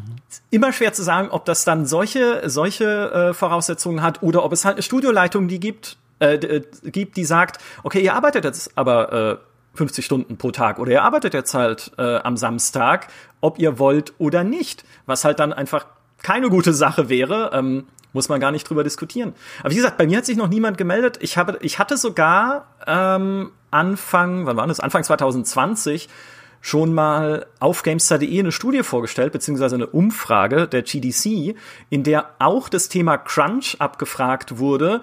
Und dort haben nur 25 Prozent der befragten Entwickler, also sie haben diese Studie weltweit durchgeführt, nur 25 Prozent der befragten Entwickler gesagt, wir arbeiten bis zu 40 Stunden pro Woche, was ich mal als eine gesunde Arbeitswoche auch bezeichnen würde. Der Rest, 75 Prozent, liegt drüber, also über 40 Stunden pro Woche Arbeit. Und ähm, als sie dann nach den Detailgründen gefragt haben, haben äh, trotzdem 40 Prozent der Menschen gesagt, es kommt ihnen gar nicht exzessiv vor, wo ich sagen würde, okay, also bis 45, ja, vielleicht ist da das Gefühl noch ganz, ganz okay. Ähm, aber äh, 60 Prozent der Leute haben gesagt, das liegt auch daran, dass ich mir äh, selbst so einen hohen Druck mache, weil ich das Gefühl habe, ich muss hart arbeiten und das ist es, was ich tun muss. Und da kann man ja auch reingehen und fragen, wo kommt das denn her? Ist es irgendwie von außen bedingt, dass dir Leute sagen, hey, also da hinten der, der Charakter, den du designt hast, der schaut einfach nicht gut aus? Oder ist es aus so einem irgendwie falsch verstandenen Pflichtgefühl zu sagen, ich muss es möglichst gut machen, wo ich dann aber wieder sagen würde, dann wäre die Führungskraft gefordert und müsste sagen, ich schätze das, aber denk bitte an deine Gesundheit. Ich kann dich hier nicht länger sitzen lassen als acht Stunden. Und dann halt zu schauen, okay, wie kriegen wir das hin? Oder wenn die Person unbedingt Überstunden machen möchte, zu sagen, okay, dann gleichen wir sie dir aus, also dann bekommst du halt einen freien Tag dafür oder du bekommst eine Bezahlung dafür, wenn es dir auch selbst so wichtig ist, um zufrieden aus dieser Arbeit rauszugehen. Mhm. Aber nochmal, das Thema ist super komplex und um sich da richtig mit beschäftigen zu können, muss man wirklich in jeden einzelnen Fall reingucken und schauen, welche Gründe hat das, was macht das Studio, was machen die einzelnen Personen, wie groß ist das Problem, wie strukturell ist das Problem, was sind die Gründe und was wird oder was kann dann getan werden. Aber nochmal, um den Appell zu wiederholen, schreibt mir einfach. Ja, also schickt mir eine E-Mail, micha at gamestar.de. Ähm, ob ich euch selbst antworte oder sie an einen freien Autor weitergebe, der das Thema betreut, egal aber äh, lasst es mich wissen, wenn ich euch helfen kann.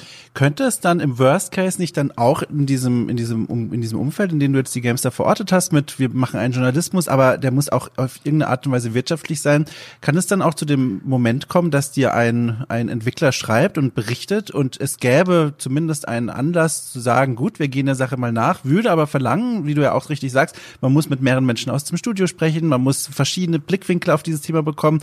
Könnte es dann auch passieren, dass dann die Antwort zurückkommt, sorry, das lohnt sich nicht für uns? Ist das nicht dann auch wieder etwas, wo diese Wirtschaftlichkeit leider Einschnitte machen würde? In dem Fall nicht die Wirtschaftlichkeit, weil wir reden ja, wenn, dann hier denke ich mal, wenn es eine aufwendige Geschichte ist, und ich habe ja gerade erklärt, ne, es wäre eine aufwendigere Recherche, wir reden von GameStar Plus und GameStar Plus wird von den Usern finanziert, also da muss ich mir um Reichweite überhaupt keine mhm. Gedanken machen. Ähm, was es aber natürlich schwierig machen kann, ist, wenn einfach niemand sonst mit einem mhm. redet. Weil es gibt natürlich auch einfach Entwickler, auch mit denen ich schon im persönlichen Gespräch äh, gesprochen habe, die sagen, ich will mich zu dem Thema eigentlich gar nicht äußern weil ich irgendwie, weißt du, wenn ich sage, okay, ich arbeite selbst manchmal irgendwie länger, um mein Ding irgendwie gut zu machen, dann sagen andere Leute und auch wiederum zu Recht, da bist du aber kein gutes Vorbild, weil so wollen wir halt auch jetzt nicht arbeiten, wenn wir noch unsere Kinder sehen wollen, ja, also kann ja auch nicht jeder so sein wie du, der irgendwie dann sagt, dann arbeite ich halt meine, äh, jetzt hätte ich was 45 Stunden pro Tag gesagt, dann arbeite ich halt meine meine 10 Stunden pro Tag oder so. Ähm, und äh, die es halt einfach schwierig finden, sich da zu positionieren und äh, irgendwas, irgendeine, irgendeine Aussage zuzutreffen. Plus, äh, es ist auch sehr, sehr schwer, darüber mit Studios zu sprechen, die selbst schon unter Crunch-Vorwürfen leiden. Denn auch das haben wir schon angefragt in mehreren Fällen, wo es dann hieß, es, äh, es ist kein Interview dazu möglich. Mhm. Also es wird sich niemand aus der Führungsebene, weil ich muss nicht mit, also verzeiht mir den Ausdruck bitte, in Anführungszeichen normalen Mitarbeitern, also mit denen, die halt äh, die, die alltägliche Arbeit machen, äh, reden, sondern eigentlich muss ich reden mit dem Management, wenn es ein strukturelles Problem ist mit Crunch oder wenn Crunch sogar angeordnet wird, weil wenn es jemand anordnet, ist es das Management.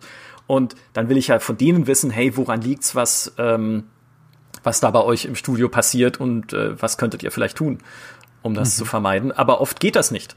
Und da muss man halt gucken, okay, wie gehaltvoll kann am Ende so eine Recherche sein und wie viel kann ich überhaupt am Ende herausfinden über so einen Fall. Aber das ist, das ist klassisch journalistische Arbeit. Mhm. Sich halt dann, wenn man wirklich einen Anhaltspunkt hat, ein Thema zu schnappen, zu sagen, ne, die Schaufel, die digitale Schaufel sich zu nehmen und zu sagen, wie viel kriege ich da freigelegt? Mhm.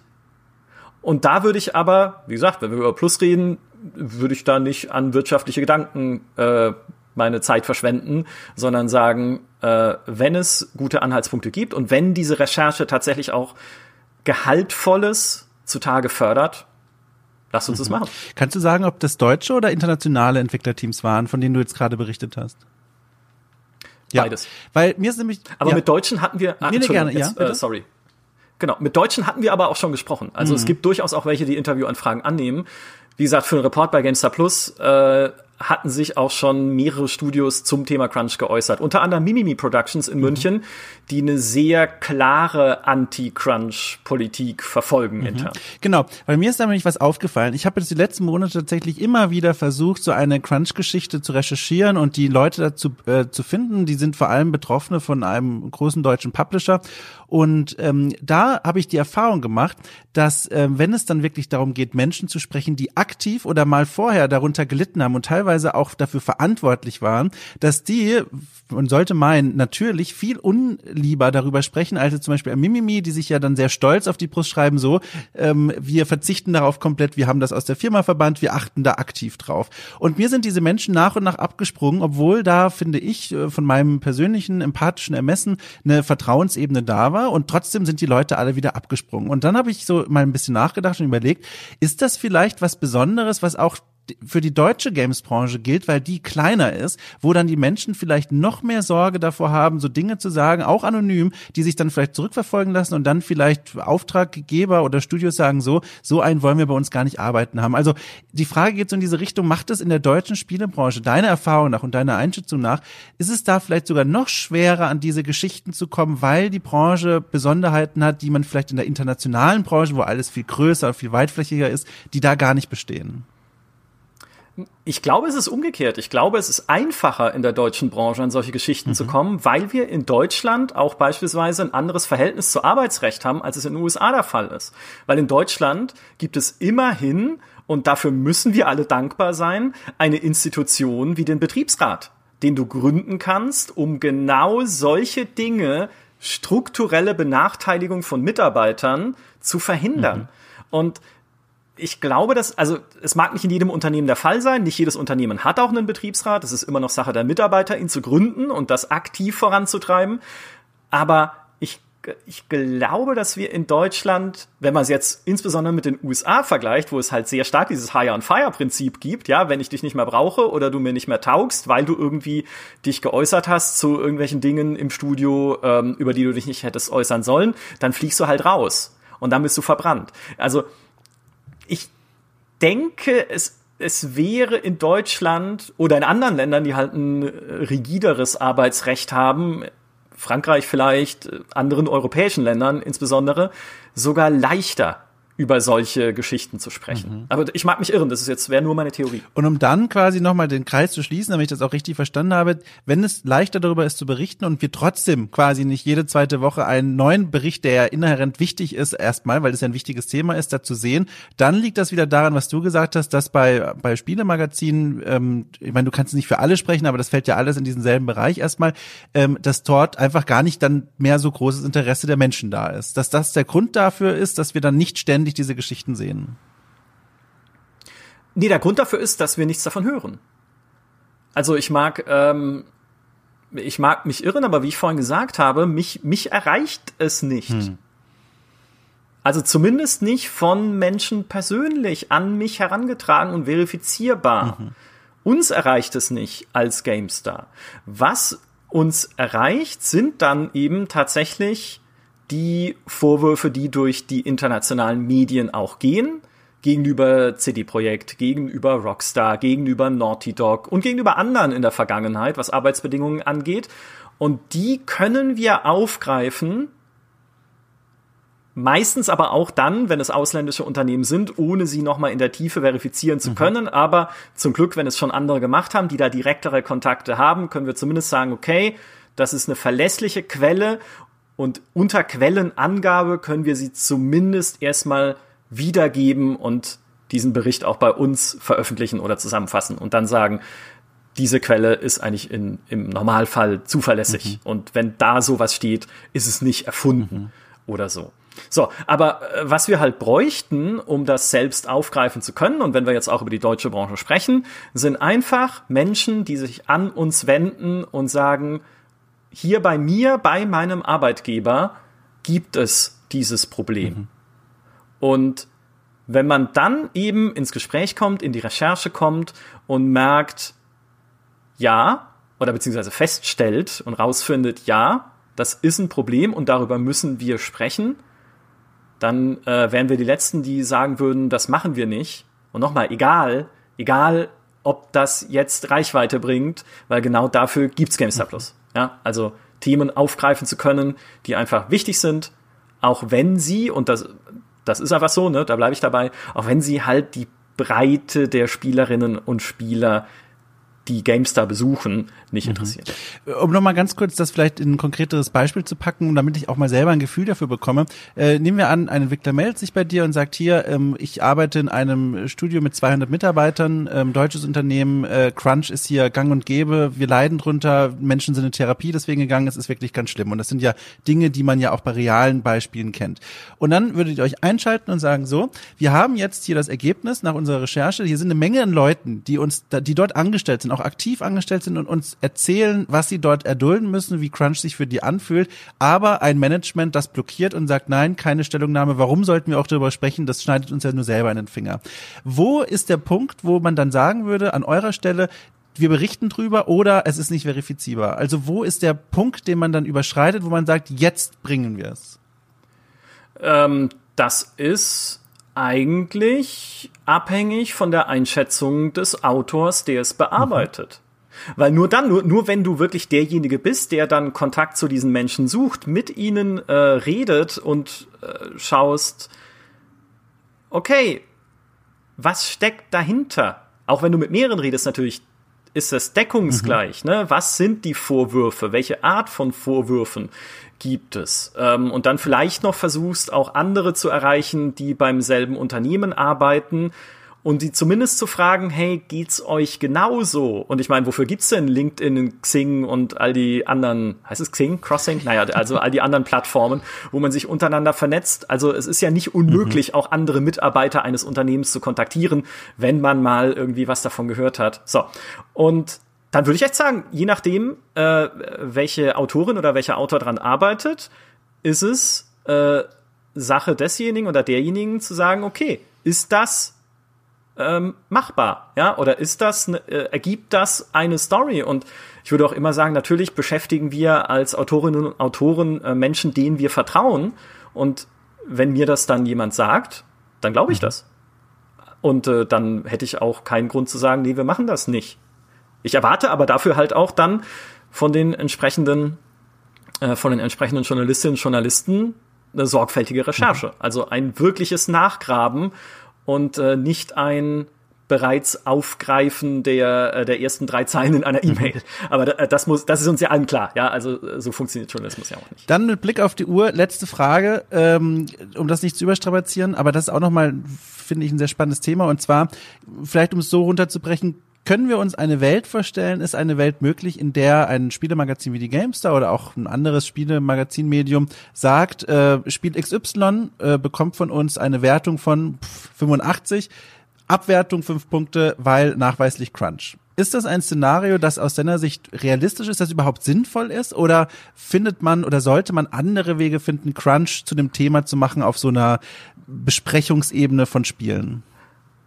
Das ist eine super Frage. Ich würde, ich würde immer, wenn es um Wertungen geht, sagen, ob das sinnvoll und richtig ist, kann ich nicht entscheiden, weil ich werte nicht für mich, sondern ich werte für mein Publikum. Mhm. Und wenn mir unsere User ein Mandat erteilen würden durch eine Umfrage oder wie auch immer, indem sie sagen, okay, ihr solltet äh, ja beispielsweise abwerten für Crunch, dann wäre das für mich eine ernsthafte, eine ernsthafte Aufgabe, mit der wir uns dann weiter beschäftigen müssten. Was es aber halt dann so schwierig macht, sind einfach die Faktoren, die du rausfinden musst, wenn es um Crunch geht, ne? was ich vorhin schon erwähnt hatte. Erstmal, ist der Vorwurf berechtigt?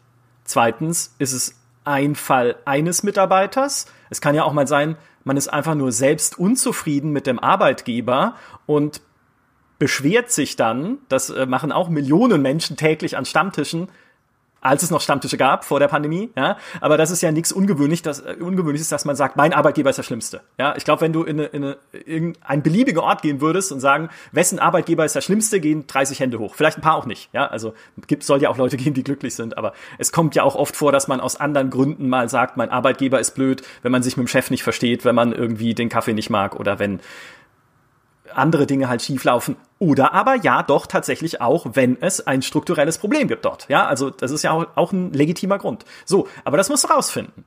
Und das bei einem Spiel rauszufinden, da fängt's schon an, schwierig zu werden, weil wir müssen dann wirklich genau, wie du gerade gesagt hast, ne, bei jedem Spiel gucken, wir müssen mit anderen Leuten sprechen. Wir müssen da tiefer reingehen, müssen gucken, sind diese Vorwürfe berechtigt? Wie berechtigt sind sie? Wie strukturell ist dieses Problem? Wie viel wird da irgendwie hingenommen?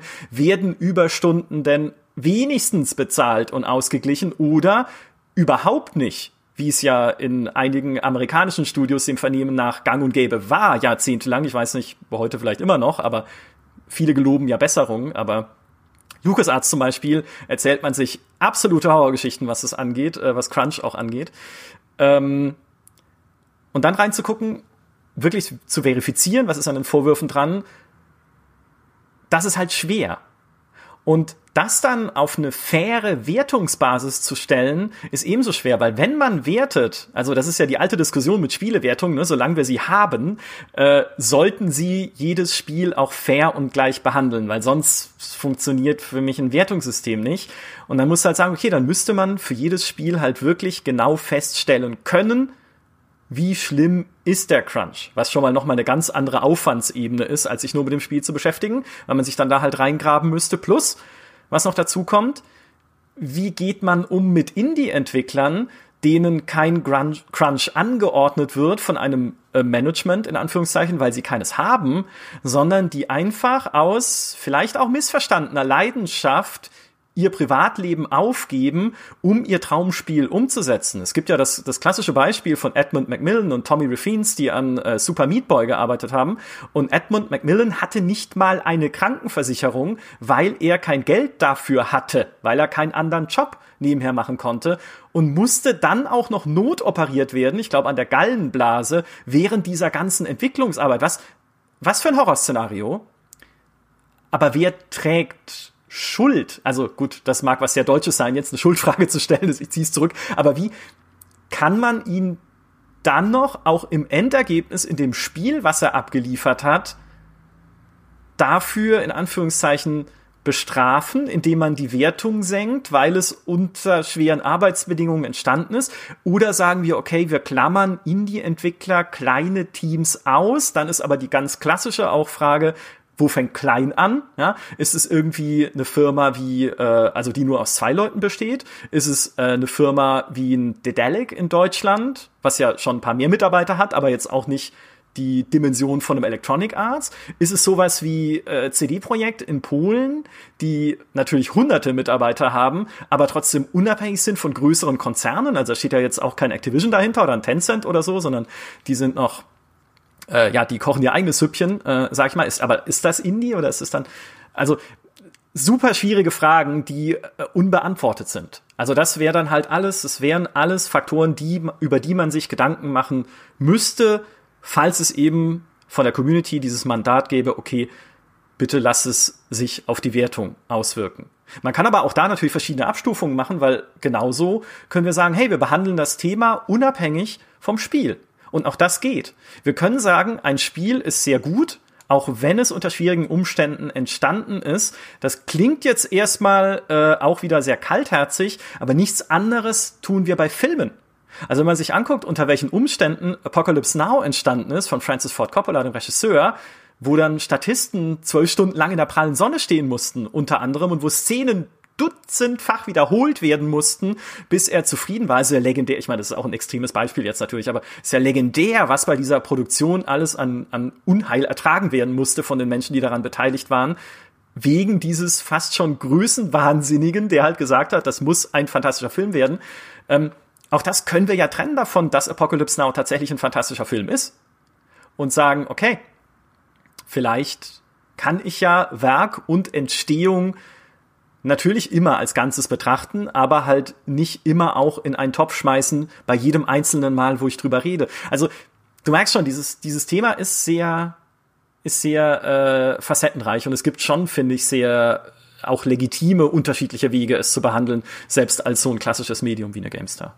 Ja, aber es ist ein Thema, wo ich das Gefühl habe, da kommt Bewegung rein. Ja. Das ist was, wo, wo Menschen zunehmend sensibilisiert werden. Und ich glaube, da stimmst du mir auch zu, oder? Da stimme ich dir komplett zu. Es, ich, ich, wie gesagt, also, nachdem ich diese GDC-Umfrage gesehen hatte Anfang des Jahres, dachte ich mir schon, da muss doch was passieren. Ja, äh, und es ist auch ein Thema, das auch nach den Vorwürfen, insbesondere gegen Naughty Dog und gegen Rockstar, finde ich, sehr viel präsenter äh, geworden ist. Also wie gesagt, ich hatte, ich hatte mit Entwicklern schon gesprochen über Vorgänge in Studios vor langer Zeit, auch bei einem Electronic Arts in Los Angeles, wie da teilweise auch Vorgesetzte mit Mitarbeitern beispielsweise gesprochen haben und umgekehrt, ja, äh, diese, also bis zu Todeswünschen äh, zum Teil. Äh, Zitat war, äh, das war bei einem Command Conquer, ich hoffe, der wird von einem Lastwagen überfahren und es, äh, es würde mir nicht mal leid tun, nicht mal für seine Familie. Und wenn solche Sachen gesagt werden, läuft doch was schief. Also was auch immer dann schief läuft, ja, aber es läuft was schief. Ähm, und äh, dass sowas mehr ein bisschen ins Bewusstsein auch der Entwicklerinnen und Entwickler kommt, hey, darüber kann ich reden. Es ist ja auch kein, es ist ja auch keine Schande, das zu tun, und es ist erst recht keine Schande, wenn man es anonym tut, erstmal und sagt, hey, ich will hier auf ein Problem hinweisen, aber ich will ja auch mit meinem Namen nicht genannt werden. Vollkommen okay, ne? Jeder, also gang und gäbe in allen journalistischen Medien, Quellenschutz. Ähm, glaube ich schon, ja. Also ich glaube, da geht was voran. Ja, nach meinem Gespräch mit Michael Graf stellte ich mir die Frage, wo ich denn jetzt meine Suche nach der Antwort auf die Frage, was das mit dem Crunch eigentlich soll, beenden kann. Und nach einigen Überlegen fand ich dann einen für mich eigentlich äh, ganz logischen Schlusspunkt, nämlich den Podcast Stay Forever. Als einer der größten und meistgehörten Spiele-Podcasts Deutschlands erreicht dieses Projekt täglich viele tausend Zuhörerinnen und Zuhörer und formt damit ja zu einem gewissen Grad auch deren Wissen und deren Vorstellung von Spielen und Spieleentwicklungen. Als besonderen Schwerpunkt haben die beiden Podcast-Gründer Gunnar Lott und Christian Schmidt dabei Retro-Spiele gewählt, also Spiele der 80er und 90er Jahre. Und diese Spielebesprechung, und das ist das Spannende, rahmen häufig O-Töne oder ganze Interviews mit den Entwicklern von damals, die die beiden Podcast-Gründer im Vorfeld führen. Und als regelmäßiger Hörer ist mir dabei aufgefallen, dass in diesen O-Tönen und in diesen Interviews Crunch kaum bis eigentlich gar keine Rolle spielt. Und als ein Medium mit einem so großen Publikum wollte ich dann schon wissen, warum ist das denn eigentlich so?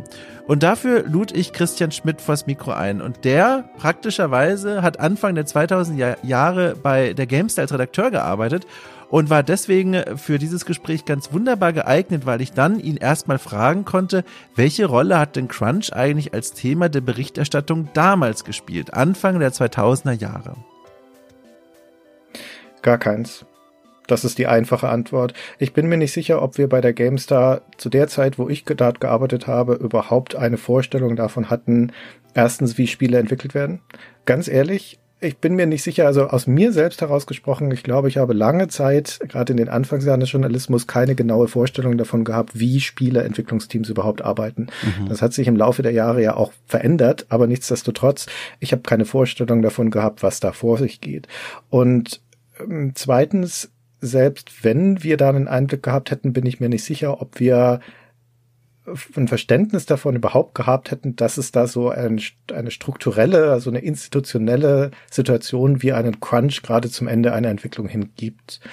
Und drittens, selbst wenn wir das gehabt hätten, dann bin ich mir nicht sicher, ob uns das seltsam oder problematisch vorgekommen wäre, weil wir de facto ja auch in so etwas gearbeitet haben, in kleinerem Maße und in engeren Taktungen, aber bei einem Monatsmagazin ist das Wochenende oder die Woche vor der Veröffentlichung, zumindest bei uns bei der GameStar, immer Crunchtime gewesen. Mhm. Und auch wir hatten teils verordnete Wochenendarbeit am Wochenende vor dem Drucktermin zum Beispiel.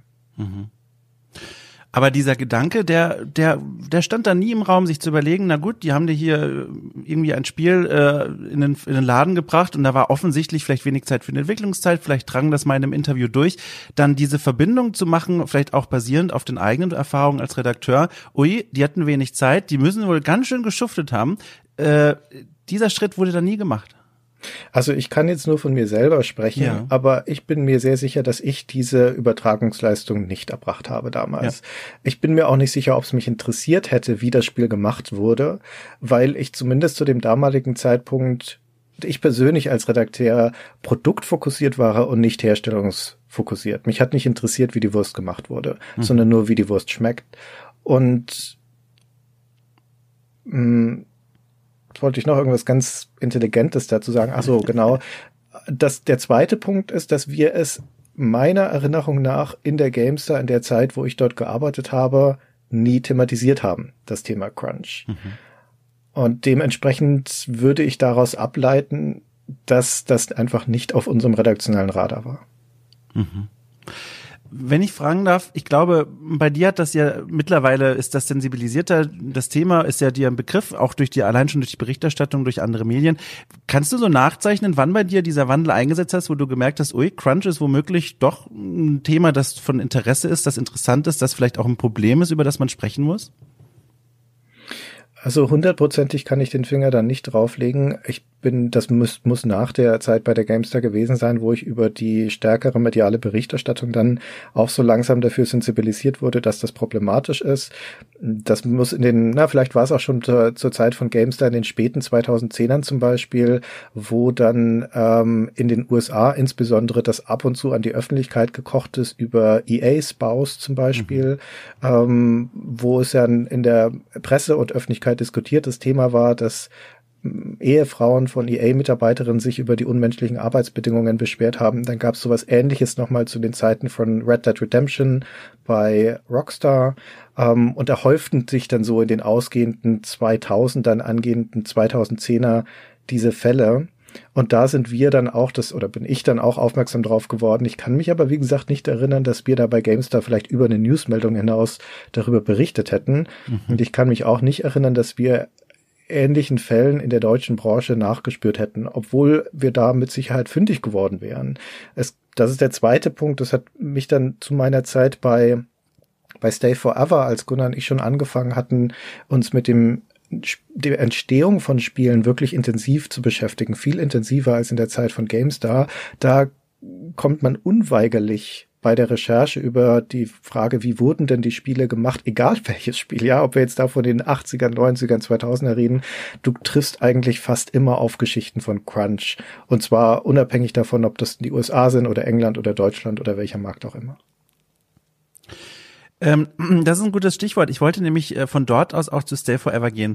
Die Frage, die ich da jetzt stelle, die ist ein bisschen unter Vorbehalt, weil ich kenne natürlich euer, euer komplettes Schaffenswerk, obwohl ich Hörer bin, aktiver, nicht so in Gänze wie du, ist ja klar. Ähm, ich habe aber den Eindruck, ähm, dass die Gespräche, also ich, äh, lass mich anders anfangen. Äh, ich habe selbst Archäologie studiert und finde deswegen diese Idee von euch so fantastisch, so eine Art äh, Riesenbibliothek, Dokumentation, vor allem von älteren Entwicklergenerationen anzulegen und auch mit denen Gespräche zu führen, wann immer es sich irgendwie anbietet, ähm, auch im Nachgang von irgendwelchen Spielbesprechungen. Was mir da aber aufgefallen ist, und wie gesagt, unter Vorbehalt, das ist nur die Folgen gemeint, die ich da gehört habe, alle kenne ich nicht, Crunch und die Nachfragen nach Crunch scheinen mir in diesen Gesprächen eher eine nachrangige Rolle zu spielen, obwohl man ja dann da eigentlich an der Quelle sitzt.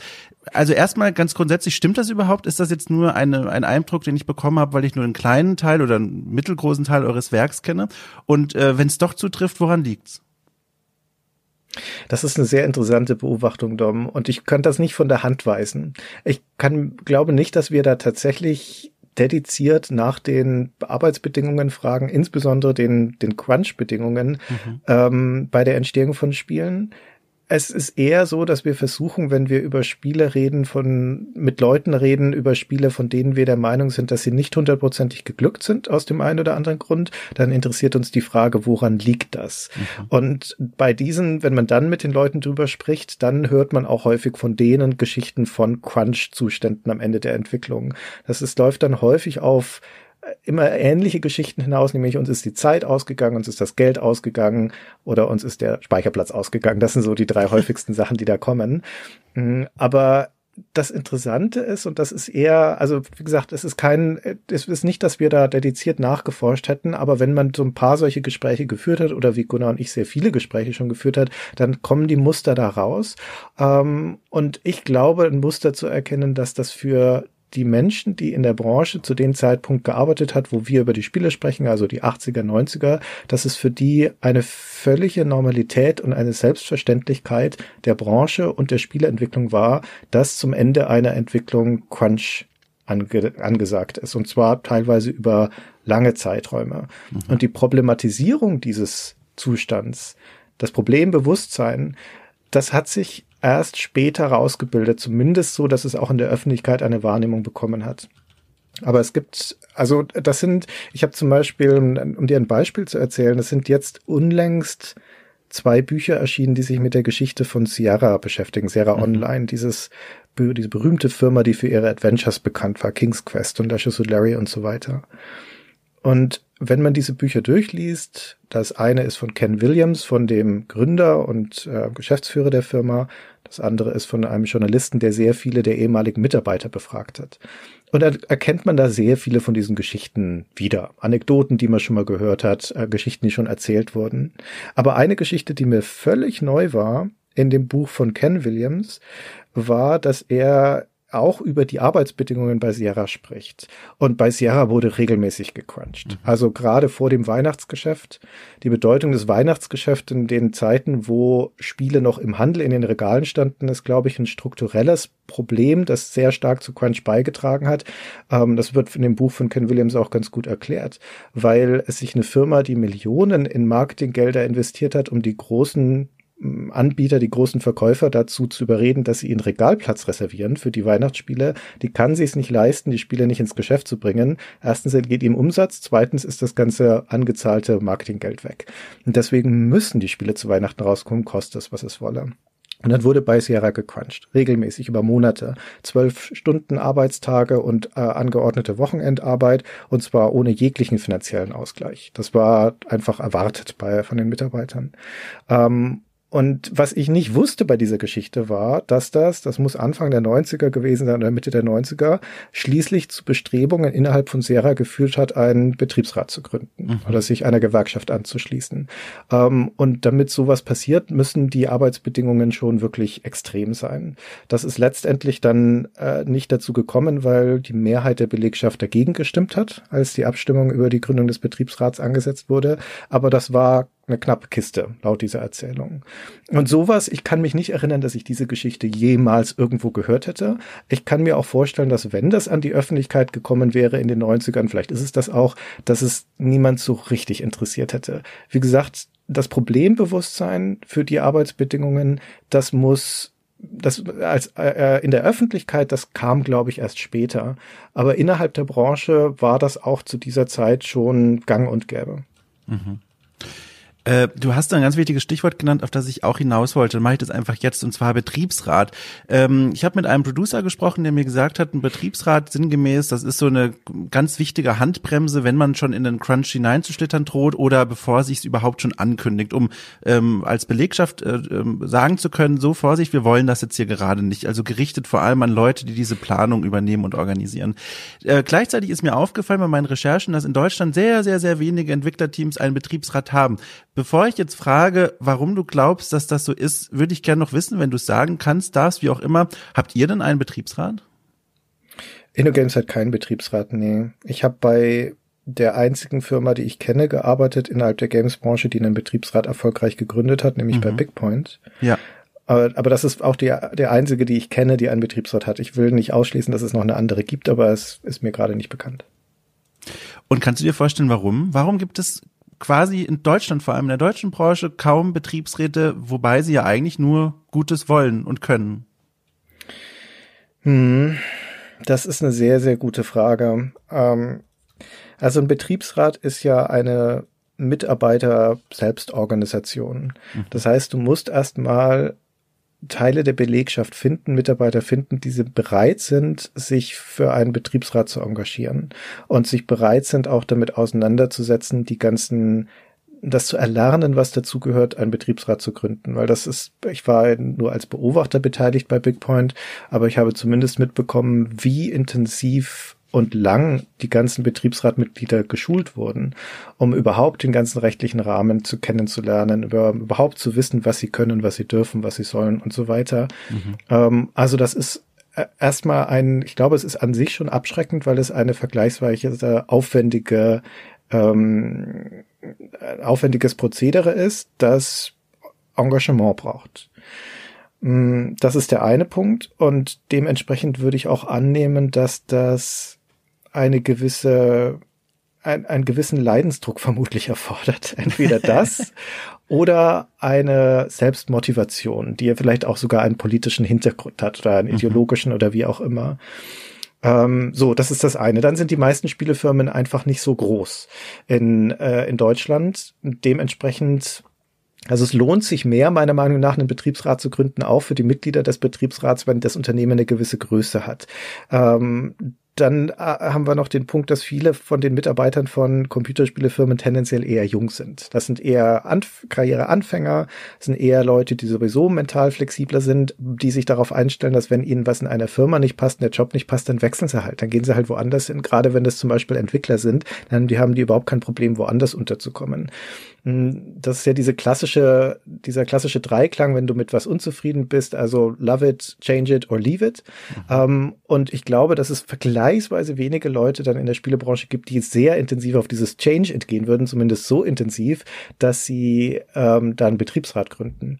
Mhm. Und dann kommt auch noch dazu, so strukturell, wie gesagt, die Firmen sind eher klein, die Hierarchien sind meistens flach. Es ist nicht so schwierig für Mitarbeiter in den Firmen direkt die Geschäftsführung zu erreichen. Und ähm, also auf Veränderungsprozesse hinzuwirken, ohne dass sie zwangsläufig das Instrument des Betriebsrates Rates bräuchten.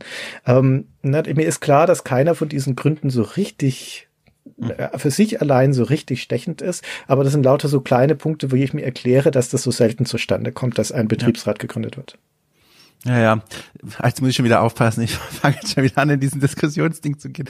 Äh, genau. Dann, dann gehe ich nochmal äh, von dem nochmal einen Schritt quasi auf diesem Pfad des Gesprächs zurück äh, zu deiner Antwort, als es darum ging, ähm, Stay Forever und die Crunch-Interviews. Da hast du was ganz Spannendes gesagt, nämlich, dass ähm, euch, dass ihr den Eindruck bekommt, dass es bei vielen Entwicklern, vor allem der älteren Generation, ähm, eine Selbstverständlichkeit war, dass Crunch Teil des Entwicklungsprozesses war. Und das weiß man ja auch heute, dass das vielfach immer wieder Teil der Planung war, auch damit gerechnet wurde wurde. Was mir persönlich in meiner Karriere aufgefallen ist bei irgendwelchen Branchenevents und was sich auch widerspiegelt in den Interviews, die ich jetzt für diese Reportage geführt habe, war, dass viele der älteren Generationen, auch einige der jüngeren, die das erlebt haben, aber vor allem viele der älteren Generationen, ähm, nicht nur mit einer Selbstverständlichkeit von Crunch sprechen, sondern auch mit einem gewissen Stolz. Äh, mhm. Das sind dann diese Kriegsgeschichten, ne? Man kennt diese ganzen Vokabeln, die irgendwie aus dem Krieg entlehnt sind. Äh, und äh, da wird dann mit einem ziemlichen Stolz von diesen Zeiten erzählt. Und vielleicht ein bisschen naiv gefragt, aber mich interessiert dann doch, wie du darüber denkst. Warum? Warum erzählt man so stolz von einer Zeit, in der man sich da körperlich und, und geistig kaputt gemacht hat? Was, äh, was ist die Motivation? Warum macht man das? Also zum möglicherweise ist da ein Teil nostalgische Verklärung dabei, gerade wenn mhm. man mit Leuten spricht, wo das schon sehr lange zurückliegt, diese Erinnerungen. Aber ich kann mir auch stellen, dass, äh, vorstellen, dass es ein wenig Selbstschutz ist, dass man vor sich ja auch rechtfertigen muss, dass man dieses Opfer gebracht hat. Also mhm. irgendwie muss es sich ja gelohnt haben.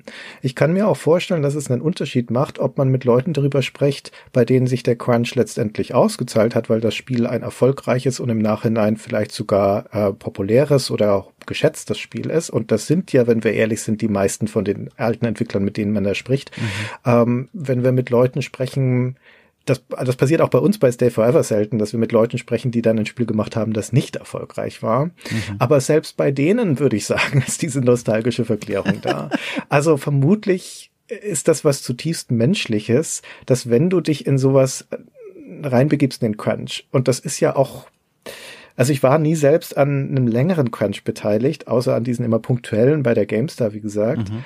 Aber das ist ja ein Stück Leidenschaft, das dich damit reinbringt. Also es ist ja halb halb zog sie ihn, halb sank er hin. Ja, auf der einen Seite sagt das Management, ihr müsst jetzt, auf der anderen Seite möchte aber auch irgendwie, gerade wenn man jung ist und motiviert mhm. und Bock hat auf das, was man da macht, wie wir das bei der Gamester hatten, wie die Entwickler ihrer Spiele das hoffentlich haben. Und ähm, na, dann ist man auch ein bisschen selbst mit Schuld, ja, und möchte das möglicherweise sogar auch. Ähm, und zum anderen ähm, ja, muss es sich dann hinten raus ja irgendwie gelohnt haben. Zumal gerade bei den erfolgreichen Spielen es sich de facto ja häufig auch gelohnt hat, auch ganz finanziell für die Mitarbeiter, weil die auch in den, teilweise schon in den 80ern, in den 90ern häufig Erfolgsbeteiligungen hatten. Also mhm. entweder in Form von ähm, Firmenanteilen, dass sie da Aktienoptionen hatten oder in Form von Boni oder Erfolgsbeteiligungen. Und gerade wenn das Spiel erfolgreich war, dann kriegst du da auch was raus natürlich. Äh, mit der nächsten Frage biege ich jetzt tatsächlich schon auf der Zielgerade, auf die Zielgerade ein von, von unserem kleinen Interview, unserem kleinen Gespräch. Und zwar ist das so ein kleiner, ja, halber Blick in die Zukunft. Und zwar, ähm, was immer wieder Thema war, auch bei meinen Gesprächen mit den Entwicklerinnen und Entwicklern hier, äh, war, inwiefern ähm, Spielejournalisten Bezug nehmen sollten auf Crunch. Abseits, jenseits von jetzt irgendwelchen Specials, äh, keine Ahnung, wir waren bei irgendeinem Entwicklerstudio und haben mit denen über Crunch gesprochen, sondern was Thema war, war, inwiefern Crunch in Tests äh, thematisiert werden soll. Und Tests ist vielleicht so ein bisschen komisch, darüber nachzudenken, weil wir heute in einer Welt leben der Podcast und der Influencer und Streamer und äh, da fragt man sich, warum sind jetzt irgendwie Tests noch ein wichtiges Streitthema? Aber es ist ja doch noch so, vor allem auch hierzulande lesen immer noch viele Menschen und vor allem viele Core-Gamer ja diese Tests und da ist es dann doch mal interessant zu überlegen, Inwiefern könnte man, sollte man, dürfte man Crunch und Crunch-Bedingungen, wenn man davon weiß, in einem Test abbilden? Ob jetzt irgendwie besonders vermerkt, ob jetzt als besondere, weiß ich nicht, Abwertung äh, bei der Wertung. Hast du da Gedanken dazu? Sollte man, könnte man Crunch, wenn man davon weiß, irgendwie in einem Test zu diesem Spiel, das davon betroffen war, abbilden? Hast du da, hast du da einen Gedanken dazu? Ja, ich habe da eine klare Meinung dazu. Ich bin der Meinung, dass wenn man es davon weiß, dann ist man ethisch verpflichtet, es auch zu sagen. Mhm. Ähm, wir reden hier letztendlich über Arbeiterschutz. Wir reden hier darüber, dass ein Produkt, und das ist egal, ob das das H&M-T-Shirt ist oder ob das die Bratpfanne ist oder ob das ein Spiel ist, muss auf eine Art und Weise hergestellt werden, dass die Sicherheit und das Wohlergehen der daran Beteiligten sichergestellt ist. Deswegen muss es thematisiert werden, wenn ein Kleidungsstück mit Kinderarbeit zum Beispiel gemacht werden. Deswegen muss es thematisiert werden, wenn ein Industriegegenstand mit äh, in einer Fabrik hergestellt wird, wo ähm, hohes Verletzungsrisiko besteht oder wenn sich Arbeiter vergiften, weil sie mit giftigen Stoffen arbeiten müssen und so weiter. Wir Verbraucher wollen das ja auch wissen. Wir wollen wissen, wenn irgendwelche Phosphate in den Eiern drin sind. Wir wollen mhm. wissen, wenn die Arbeitsbedingungen unmoralisch sind. Und das Gleiche gilt für Unterhaltungsprodukte. Und ich finde, dass da durchaus auch wir als die Konsumenten von diesen Unterhaltungsprodukten in der Pflicht sind, es einzufordern, Transparenz mhm. über die ähm, Arbeitsbedingungen zu bekommen von den Herstellern und aber auch mittelbar von den Journalisten, die über diese Produkte berichten. Das ist einfach ein, ein Teil der, äh, des Produktes selbst, wie es hergestellt wurde. Mhm.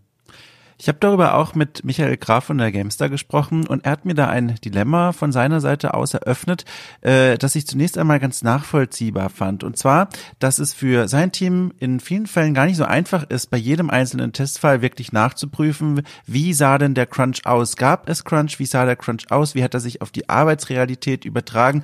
Wie geht man damit um? Und wenn man über den Tellerrand schaut, fragt, fragt man sich ja auch, Inwiefern ließe sich dann noch so eine Vergleichbarkeit herstellen, auf die der Spieljournalismus heute ja immer noch einen Anspruch hat, dass sich Testwertungen untereinander in gewisser Weise vergleichen lassen? Das würde ja voraussetzen, wenn man das weiter durchsetzen will, dass man bei jedem Spiel das auf den Crunch äh, abklopfen kann. Und das äh, scheint ja für ein Team wie die Gamestar kaum umsetzbar zu sein, bei jedem einzelnen Spiel.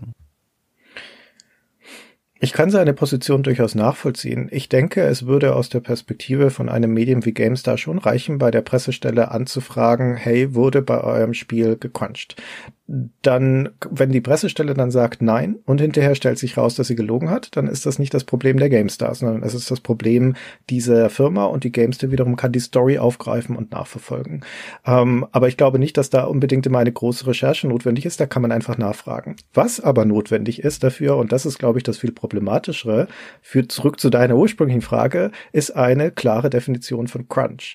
Weil das ist schon relevant. Crunch äh, ist nicht gleich Crunch. Wenn ein engagiert, das ist ja das Beispiel, das auch immer wieder gebracht wird, zurecht, wenn ein engagiertes Indie-Studio äh, so für sein Spiel brennt, dass es freiwillig die sieben Stunden Wochen schiebt und ähm, ohne dass das von einem Management angeordnet würde, ähm, weil sie da auf eigene Rechnung arbeiten, weil das ihr Ding ist, ähm, quasi in einem Dauercrunch arbeitet, dann ist das was anderes, als wenn es einen institutionellen Crunch gibt, wo von einer Führungskraft oder von einem Management angeordnet wird, dass strukturelle Mehrarbeit geleistet werden muss über einen langen Zeitraum und die negativen Konsequenzen davon in Kauf genommen werden.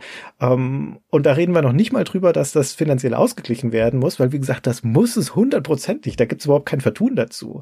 Aber äh, wir reden jetzt hier tatsächlich über die negativen sozialen und äh, körperlichen und mentalen Auswirkungen, die das auf die Mitarbeiter hat. Zumal ist ja auch, ich bin jetzt nicht firm drin ähm, in der Forschung dazu, aber es gibt ja auch die Indikation, dass das überhaupt keinen Vorteil für die Produktqualität zum Beispiel hat, wenn die Mitarbeiter da nach hinten raus gezwungen werden dazu, dass das Spiel, dass sie da noch Überstunden leisten müssen. Zumal es jetzt auch nicht unbedingt für das die beste, das beste Projektmanagement spricht, wenn sowas passiert. Da redet man sich leicht als Außenseiter. Na, Produktentwicklung, also Computerspielentwicklung ist ein echt komplexes Feld.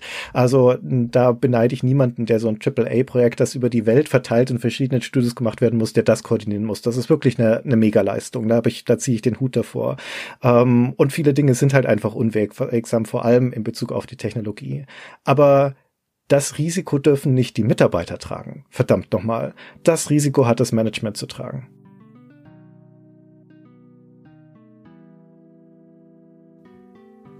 Ja, und damit bin ich am Ende meiner Reise angekommen. Ich habe viel über das Thema Crunch gelernt. Ich habe viele Perspektiven rund um dieses Thema kennengelernt und möchte ein ganz großes Dankeschön an alle aussprechen, die Teil dieser kleinen Exkursion waren, dieses kleinen Exkurses, dieser kleinen Odyssee, die mich durch einen Bereich der Spielebranche geführt hat, der wirklich ein sehr spannender, aber auch ein sehr dramatischer ist. Und ich hoffe, euch da draußen hat es auch gefallen. Ihr habt was dazugelernt, ihr habt Perspektiven kennengelernt, die ihr so vielleicht vorher nicht erfahren hättet. Wenn es so ist, dann freue ich mich sehr, wenn dem nicht so ist, dann traue ich meinen Ohren einfach nicht. ich danke euch wirklich sehr für eure Unterstützung, für okay cool, für das tägliche Zuhören, für die lieben Worte, die mich ständig erreichen. Ich freue mich wirklich sehr und ich verabschiede mich mit einem großen Dankeschön und bis bald wieder.